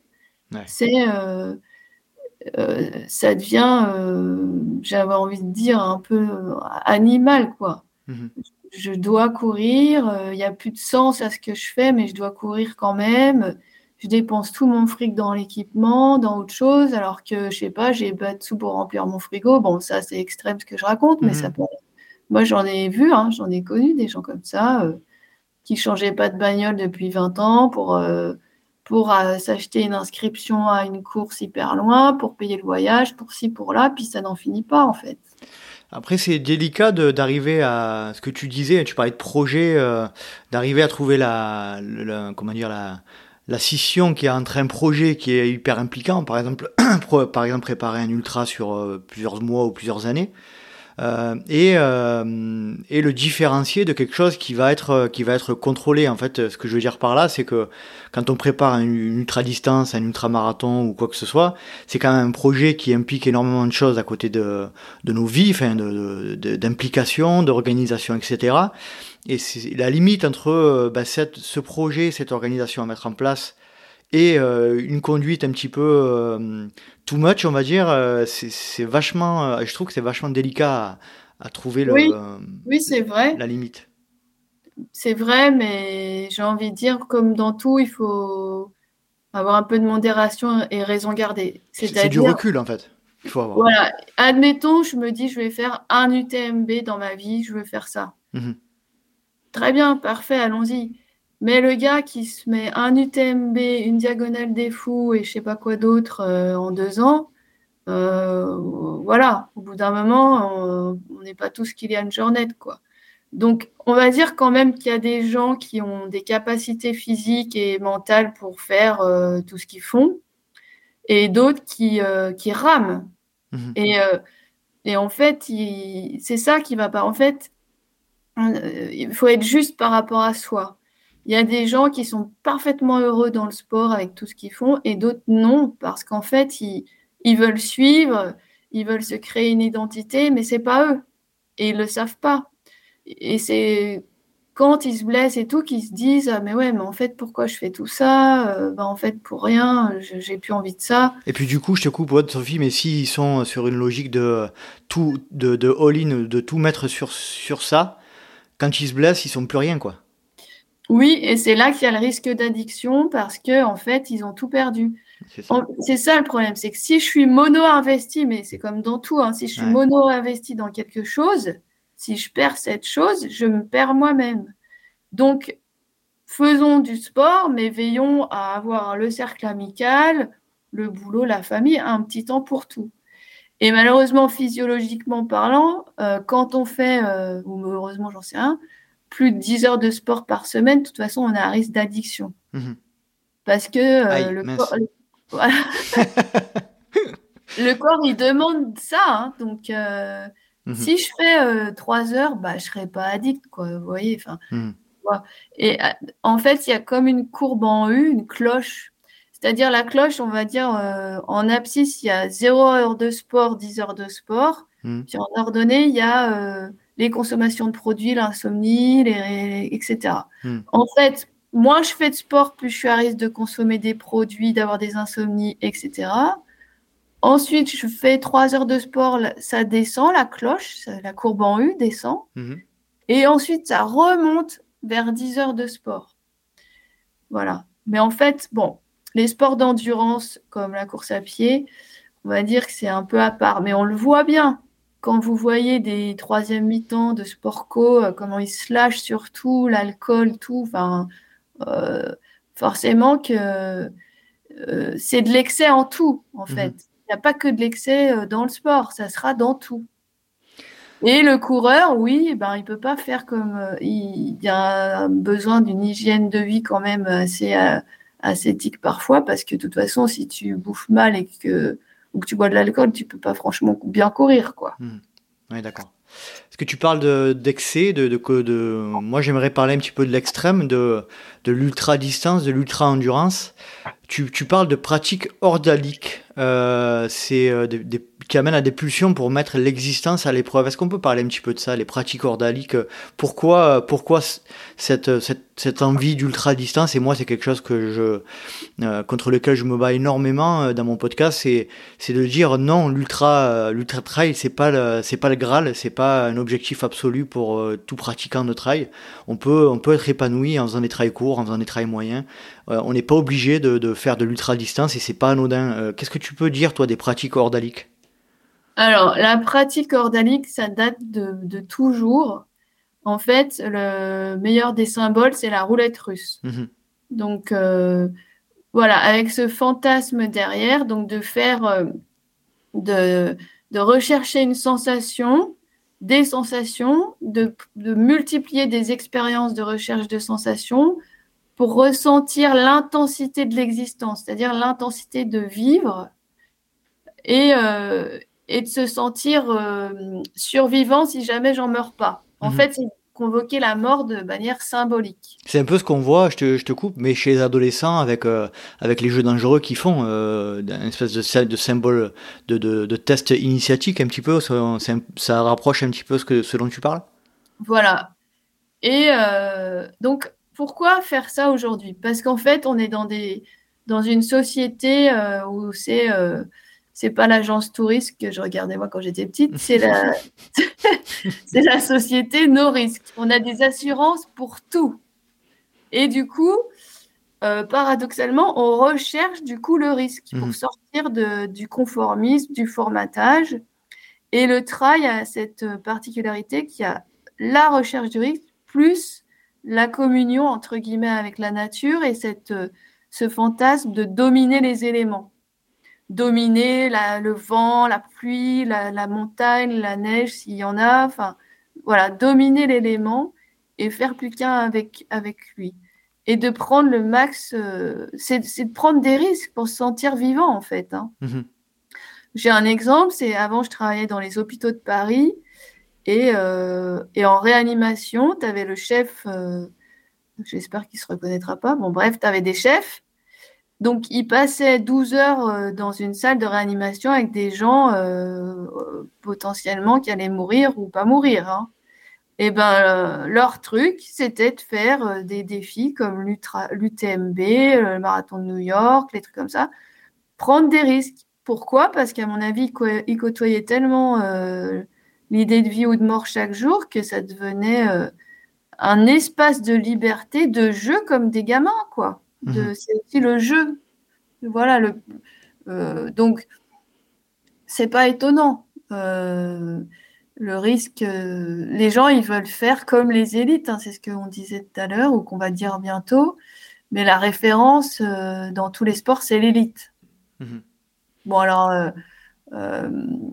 et donc, dans l'élite, ben, moi, je connais pas grand monde, à part, à part Kylian Jornet, je suis pas trop à la page du jour. Bon, il y a je sais plus comment ils s'appellent, les nouveaux là.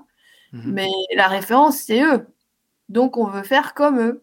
On va en parler justement, on va, on va basculer, euh, juste avant de basculer sur la partie pour qui tu cours et notamment cette euh, identification aux élites. Euh, moi, à titre personnel, pour clôturer sur ce pourquoi, pourquoi tu fais du trail, pourquoi, moi c'est vrai que je, je, me lance dans l'ultra à distance, dans l'ultra trail cette année. Hein, ça fait 12 ans que je cours, donc comme tu le disais tout à l'heure, c'est quand même une, une progression raisonnable et raisonné, contrairement à, certains et à certaines.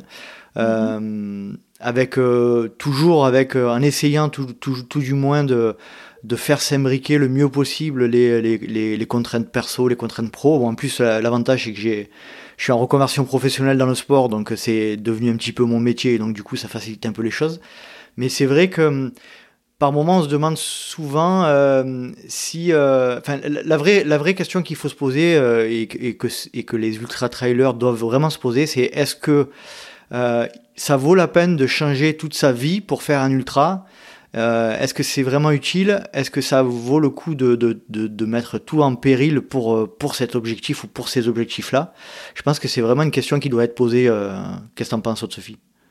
Oui, c'est une vraie question. Bon, je suis quand même pas bien placée parce que moi, ceux que je connais qui ont fait cette ascension fulgurante de 5 km, 10 km, semi, marathon, trail, ultra trail, ça, ça se fait en 2-3 ans. Bah, en fait, c'est des anciens, euh, des anciennes personnes qui avaient des addictions. Donc pour eux, bah, qu'est-ce qu'on va leur dire? On va leur dire, bah, c'est super, mon gars, c'est bravo, continue tout l'entourage qui a vu cette personne qui était addicte à autre chose devient le champion de la famille, alors qu'avant c'était le malade de la famille, entre guillemets. Mhm. Donc il est coincé. Il peut pas faire autrement que de rester toujours champion. Et après, ben, certainement qu'il va gagner en estime de lui et qu'il va pouvoir euh, s'affirmer vis-à-vis de son entourage et dire écoutez les gars, c'est bon, euh, ça va, j'arrête quoi. Mais c'est pas que ça. Mais moi, je, on habite, euh, j'habite autour du lac d'Annecy, euh, avec les montagnes à côté. Euh, des coureurs, il y en a tout le temps, tout le temps, tout le temps, tout le temps, tout le temps. Mmh. Donc, je pense que bah, c'est aussi culturel, environnemental, social. Les coureurs de bitume comme moi Annecy, il n'y en, a pratiquement pas, ils font tous du trail. Hein. Mmh. Donc, après après, voilà, c'est question d'estime de, soi, d'identité. Euh, euh, je dirais qu'il faudrait même, même si on n'est qu'un amateur, hein, une préparation psychologique par rapport à ça, ça ne fait pas de mal. et réfléchir sur le sens de sa pratique, c'est certain que c'est important. Alors c'est un peu des, euh, des échanges un peu pour la gratter là, hein. Sophie. Clairement, il y a, je pense que beaucoup d'auditeurs vont ou se reconnaître ou être irrités par ce qui est ce qui est dit. Malgré tout, il faut quand même pas noircir tout le tableau. Je pense que le trail, l'ultra trail, ça ça a des effets bénéfiques, notamment sur la santé. Mais vraiment l'objectif de notre discussion et de et, et l'objectif de, de, la réalisation de cet épisode, c'est aussi euh, de développer encore un peu plus euh, l'envie de, connaître son why, quoi, de connaître ses raisons profondes, de, connaître ses raisons profondes qui nous poussent à, à, faire ce qu'on fait et, euh, et d'en être conscient. C'est déjà un premier pas. Tout à fait. D'ailleurs, euh, je fais un petit clin d'œil à Patrick Montel qui est en ce moment, il, il donne son micro à des trailers un peu partout. Mhm. Et c'est certain que les témoignages de ces coureurs sont émouvants on les voit à fond dans leur, dans leur pratique, on voit qu'ils sont épanouis, euh, passionnés. Euh, c'est sûr, hein. euh, moi aussi, j'aime beaucoup la course à pied, j'aime beaucoup mes amis coureurs. Mais voilà, je veux pas. je parle aussi de mon point de vue. Je vois que des patients qui ont des problèmes. Hein, faut pas l'oublier. bien sûr, bien sûr. Hmm. T'as un biais de, as un biais professionnel, on va dire. Exactement. Sophie, on va passer à la partie euh, pour qui tu cours, pour qui tu fais du trail. Euh, dans un premier temps, j'aimerais parler un petit peu de tout ce qui est réseaux sociaux et notamment euh, le fameux Strava. alors moi, je, l'ai tout, je l'ai dit à plusieurs reprises, je suis absolument pas fan de, Strava parce que ça, ça peut avoir des, côtés positifs, mais malgré tout, je pense que ça a un effet pervers. Moi, je, voilà, de ce que j'entends autour de moi, notamment dans le trail. Euh, j'entends des coms, j'entends des, euh, des records de segments, j'entends des, euh, des comparaisons de volume, j'entends. Je pense que c'est pour moi, de mon point de vue, ça n'engage que moi, un outil ou un, un, moyen de, un moyen de communiquer, un réseau social qui, dans le cadre d'une pratique sportive d'endurance, peut avoir des effets néfastes. Qu'est-ce que tu en penses, toi? Alors, ben oui de ce que je vois dans mon cabinet, je dis bien dans le cabinet, donc ils viennent parce qu'ils pensent avoir un, rapport euh, un peu bizarre à leur pratique, je leur dis, la première chose que je leur dis, c'est arrêtez votre compte Strava. Mhm. Parce que euh, c'est sans cesse de la surenchère. Donc, euh, et voilà, j'ai un patient qui me dit, bon, ben, depuis que je suis plus sur Strava, si je suis fatiguée au bout de 20 km, je rentre. Si j'ai pas envie de courir, j'y vais pas. Alors qu'avant, il, se donnait des défis tout le temps, tout le temps pour euh, qu'on lui dise ah ben ah oui t'as fait ça, ah, c'est bien, etc., etc. En plus, euh, Haute Sophie, j'essaie de compléter, mais il y, a, encore une nouvelle fois sur euh, sur Strava un, un, système de circuit de récompense. Oui. Qui, oui, ben, qui est néfaste quoi, qui, qui, est, pas bénéfique quoi. Tout à fait. Alors juste pendant le confinement, ça avait explosé, donc c'était du sur tapis, évidemment, vu qu'on ne pouvait pas faire plus d'un kilomètre ou je ne sais plus d'ailleurs. Donc du coup, là, euh, en fait, il y a des addictions qui sont nées pendant le confinement parce que les gars étaient du coup pas sur, euh, étaient dans un, chez un concurrent de Strava, euh, Swift ou je ne sais plus comment ça s'appelle. Swift, ouais. Ouais, Swift. Donc il y avait ceux qui couraient sur tapis, ceux qui étaient en homme trainer qui couraient sur vélo, avec des, des, simulations de champions. Et puis, euh, et puis comme ça, euh, j'ai un, c'est non, c'était même pas un patient qui est resté 8 heures à courir sur son tapis en une journée. Mhm. ça paraît dingue, quoi. Donc voilà, forcément que le sport connecté, ça peut aider. Mais le sport sensation, c'est ça qu'on doit retrouver, et même dans tout ce qu'on fait. Hein. Pas que dans le sport, dans la vie. Euh, au-delà du sport, si on parle du burn-out, c'est des gens qui sont déconnectés de leurs sensations. Euh, les troubles alimentaires, c'est pareil. Les gens, ils mangent avec leur tête au lieu de manger avec leur corps, leurs sensations, etc., etc. D'ailleurs, dans toutes les sorties, vous devez avoir ça dans votre plan, sortie à la sensation. Eh bien oui, c'est ça qu'il faudrait retrouver, ce que ça me procure comme sensation sans cesser cette obsédés par le résultat, mhm. la pratique pour elle-même, faire les choses pour, pour, pour, pour la pratique pour elle-même, et pas dans le but de. Sinon, on est plus dans le moment présent, on pense déjà à son poste de Strava, par exemple. Mhm. Est-ce que hum, on peut appliquer ça aussi? Alors Strava, c'est vraiment spécifique au sport et au sport d'endurance notamment, mais est-ce qu'on peut euh, parler un petit peu, si tu veux bien, Sophie, de, de, de, la relation qu'ont les sportifs ou euh, avec avec les réseaux sociaux, type Facebook ou, Instagram euh, Est-ce que ça a des effets Ça peut avoir des effets aussi délétères sur la pratique? Alors Bon, moi, je suis d'une ancienne génération, donc j'ai pas pris l'habitude de faire ça. Et euh, en fait, ça me fait, j'appelle ça un peu bon. Je vais être, je vais encore avoir des ennemis, mais c'est pas grave. La culture du tout à l'ego. Quel ce besoin. Tout à l'ego. Tout à l'ego, ouais. Ah, c'est rigolo. C'est un jeu de mots. Ça me plaît, ça. Ça me plaît. Voilà, exactement. Pourquoi ce besoin sans cesse de montrer ce qu'on fait? Vivons ce qu'on fait. Vivons-le plutôt que de le montrer sans arrêt. Je ne sais pas si c'est néfaste. En tout cas, il y a clairement euh, une dépendance, entre guillemets, euh, bon, pour le coup, là, une dépendance euh, non comportementale, entre guillemets, à voir ce qu'a fait l'autre, vérifier, se comparer. Et se comparer, c'est jamais bon. Dès qu'on se compare, soit on se console, comme dit l'autre, soit on Sans se Voilà. Il n'y a pas de juste milieu. Donc, vaut mieux être dans l'autocritique, hmm. c'est-à-dire, ben, moi, par rapport à la semaine dernière ou le week-end d'avant, etc., comment je me sens. Hmm. Et dans un mois, on verra ce que je fais. Et c'est ça qui compte. Mais après, euh, est-ce que c'est un truc qui serait pas un peu masculin, Strava? J'en sais rien. Plutôt, je pense. Plutôt.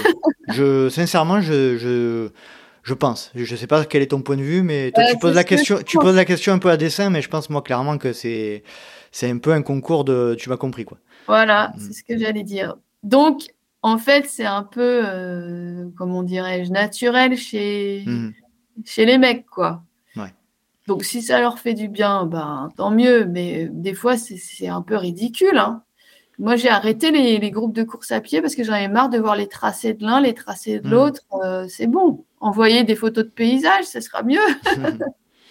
ouais, je suis, assez d'accord. Bon, euh, je précise que hum, j'ai moi-même un compte Strava, euh, que je repartage mes, euh, mes, mes, activités, mais, mais c'est vrai que je ne passe pas du temps à, à, scroller l'activité des autres parce que je, voilà, ça m'intéresse pas.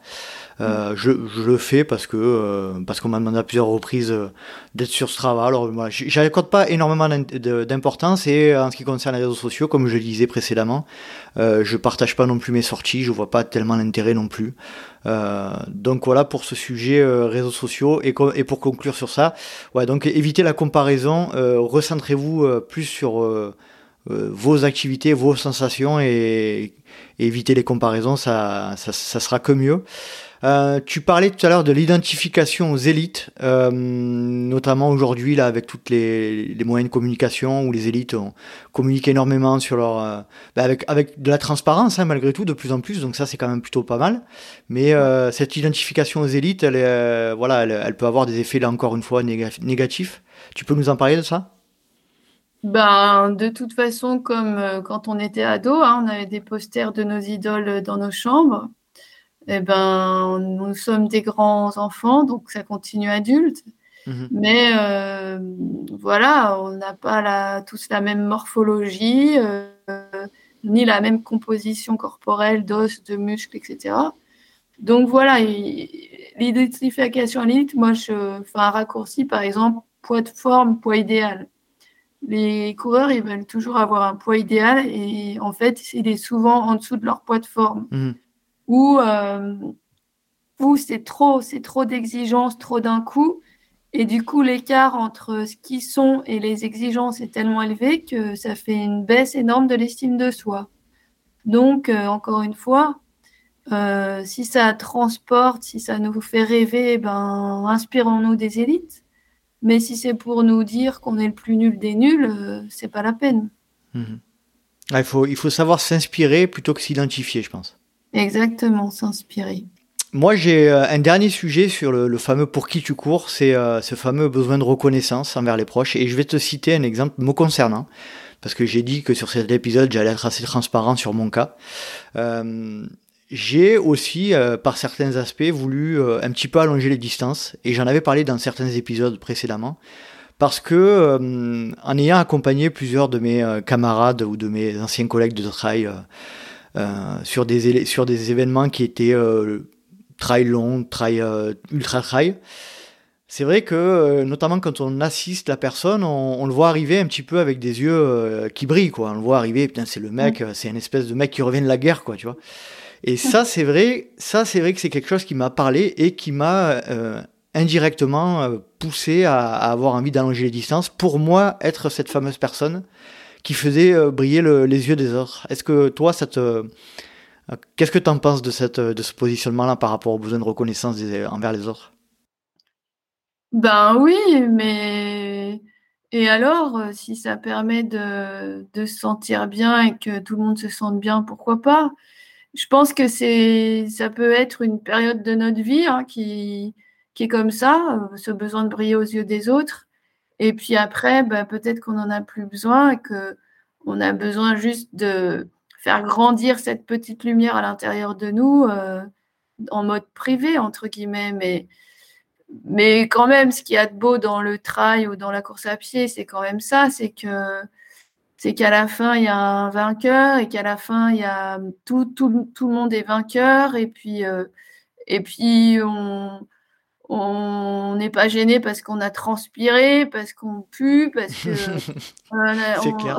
vaut mieux d'ailleurs, vaut mieux. Vaut mieux pas être gêné. Là. On a qui crash, etc.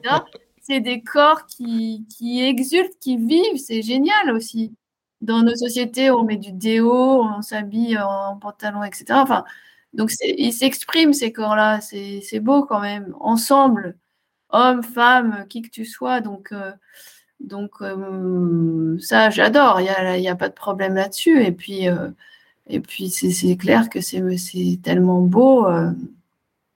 Moi, j'ai la chance d'être, d'avoir été à côté de la table de massage de de Paula Radcliffe, qui était une championne de marathon. Ouais, c'est la, c'est la, détentrice du record du monde de marathon, si j'ai pas de bêtises. Hmm. Et eh ben voilà, tu es tellement content que mais c'est génial. Moi, je garde cette image dans ma tête toute ma vie, toute mhm. ma vie. Et puis, euh, et puis voilà, ça se transmet, cette euh, envie que nos enfants vivent ça, ou notre voisin, ou on a envie d'embarquer tout le monde dans l'aventure et tout, quoi. Donc, euh, ça me dérange pas en fait. Il n'y a pas de problème avec ça et, c'est euh, le podium, il n'est pas réservé qu'aux chanteurs et, euh, et, aux hommes politiques. C'est clair. Avec toujours euh, ce petit conseil que, que, moi je pourrais donner à mon, mon humble niveau, c'est de, de, garder toujours ce recul sur par moment, se, se, prendre ce petit pas de côté et de se demander pourquoi on le fait. Ça, c'est vrai que c'est, je pense que ça, ça, peut être un des premiers conseils en, en ce qui concerne ce sujet-là, quoi. Oui, après, euh, je dirais que je vais distinguer les hommes, les femmes, parce que, euh, en fait, nous, les femmes, on a quand même euh, la maternité ou les enfants qui font que, si on reparle un peu d'ordalie et tout ça, il y a un moment, on prend plus les mêmes risques qu'avant. Mhm. Ça peut être valable pour un trailer qui devient papa aussi, hein, mais, mais nous, on, a, on est comme ça, hein, c'est notre nature. Nous, on doit être euh, en sécurité. Mhm. Et, euh, et, vous, vous, avez, vous êtes c'est programmé en fait, c'est une programmation. voilà, et vous, c'est quand même la recherche du pouvoir entre guillemets. Enfin, il faut euh, montrer qu'on est un mec. Mhm. Et et il y a l'idée du chasseur hein, derrière la Bien course. Sûr. Hein. Bien sûr. Donc, on est constitué comme ça hein, de, génération en génération. C'est nature aussi. Mhm, c'est la nature, oui, tout à fait. Mm. Très clair. Bon, c'était parfait, Haute-Sophie. J'ai passé un agréable moment. Mais je vais quand même te poser la question. Euh, toi, Haute-Sophie, qui est pratiquante, pourquoi tu cours? Alors, euh, je cours pour mettre du parfum dans mes baskets. C'est tout? C'est tout? Non. Sacré moitié. je cours, euh, donc je suis, entre guillemets, non. pourquoi je cours? Parce que je cours depuis que j'ai 13 ans et que j'ai découvert quand j'avais 13 ans, on m'avait mis au. Je faisais des 1000 mètres et tout ça, et en fait, ça ne me plaisait pas. Et un jour, j'ai fait une course euh, de plus de 10 km, et en fait, je me suis dit, mais plus c'est long, plus j'aime courir. Mhm. Et j'en suis venue comme ça. Et, et surtout, ben, j'ai eu la chance d'habiter pas loin de, du président de Thomas Cook Voyage Marathon qui m'a mis un pied dans le marathon. Et New York, t'imagines? Et voilà, euh, moi, c'est ma, c'est mon hygiène de vie. Et, euh, et aujourd'hui, c'est, c'est ça, hein, c'est l'hygiène de vie, les paysages. Euh, et puis voir des gens qui courent, pour moi, ça représente quand même toujours la santé finalement. J'adore voir des jeunes, des vieux, des minces, des gros qui courent au bord du lac. J'adore. Parfait. Et dernière question, Haute Sophie, pour qui tu cours? Euh, Pour moi. C'est tout, uniquement? Je cours pour moi, je cours pour... J'avais envie de me faire un t-shirt, je cours pour mes patients avec cette idée de parce qu'il y a souvent des motifs euh, euh, philanthropes derrière les courses, le don du sang, tout ça, mais il n'y en a jamais pour les maladies psychiatriques, les addictions. Et j'aimerais bien faire ça une fois, euh, faire une course au profit des malades d'addiction et de me dire je cours pour mes patients. Parce que je pense que, oui, j'en ai mis hein, à la course à pied, mais ben, si je parais un peu fada pour certains de mes collègues, hein, mais euh, ça, oui, oui, moi je suis fière de dire euh, que au lieu de venir me voir, ben, je lui conseille d'aller courir euh, un peu plus et de venir me voir un peu moins à mon patient. Il n'y a pas d'association caritative sur ce sujet-là, alors tu, il y, bah, en a pas beaucoup, hein, franchement. Hmm. J'ai un collègue Boris Guimbel, je crois qu'il avait fait ça, euh, une course qui était, euh, c'était quoi déjà? À Paris, euh, je ne sais plus laquelle d'ailleurs. Et du coup, il avait fait ça, je crois, une fois. Mais non, on, s'occupe peu, malheureusement, alors que c'est très fréquent, des gens qui ont des troubles psy. Mhm. Voilà. Ok, on lance un appel hein, si les, certains auditeurs connaissent. voilà, faites, faites-moi signe. Voilà. Haute Sophie, c'était parfait. Est-ce que tu veux rajouter quelque chose pour clôturer ce sujet? Pourquoi? Pour qui tu cours? Euh, Ben non, je te remercie beaucoup pour l'invitation. Bah, J'espère que, tout le monde aura bien compris que je voulais heurter personne. C'est de la prévention aussi et mhm. que tout le monde aura compris que j'aime les coureurs et la course à pied euh, avant tout. Parfait, Haute Sophie. On remercie énormément Blaise Dubois pour la mise en relation qu'on salue euh, avec un gros cœur avec les doigts. Euh, bonne soirée, Haute Sophie. Merci pour tout. Et puis à tous les auditeurs et toutes les auditrices, euh, j'espère aussi que ça vous aura ben, fait vous poser la question, peut-être un peu plus sur les, raisons qui vous poussent à faire du trail. Merci beaucoup, Sophie. Super, merci à toi. Et sportez-vous bien. Sportez-vous bien. Bye bye. Salut. Bye bye. Ciao. Et voilà, cet épisode est à présent terminé. J'espère que vous avez apprécié le format et le contenu de ce dernier et qu'il vous permettra de, réfléchir ou, de, penser à la manière dont vous abordez votre, pratique euh, et ce magnifique sport.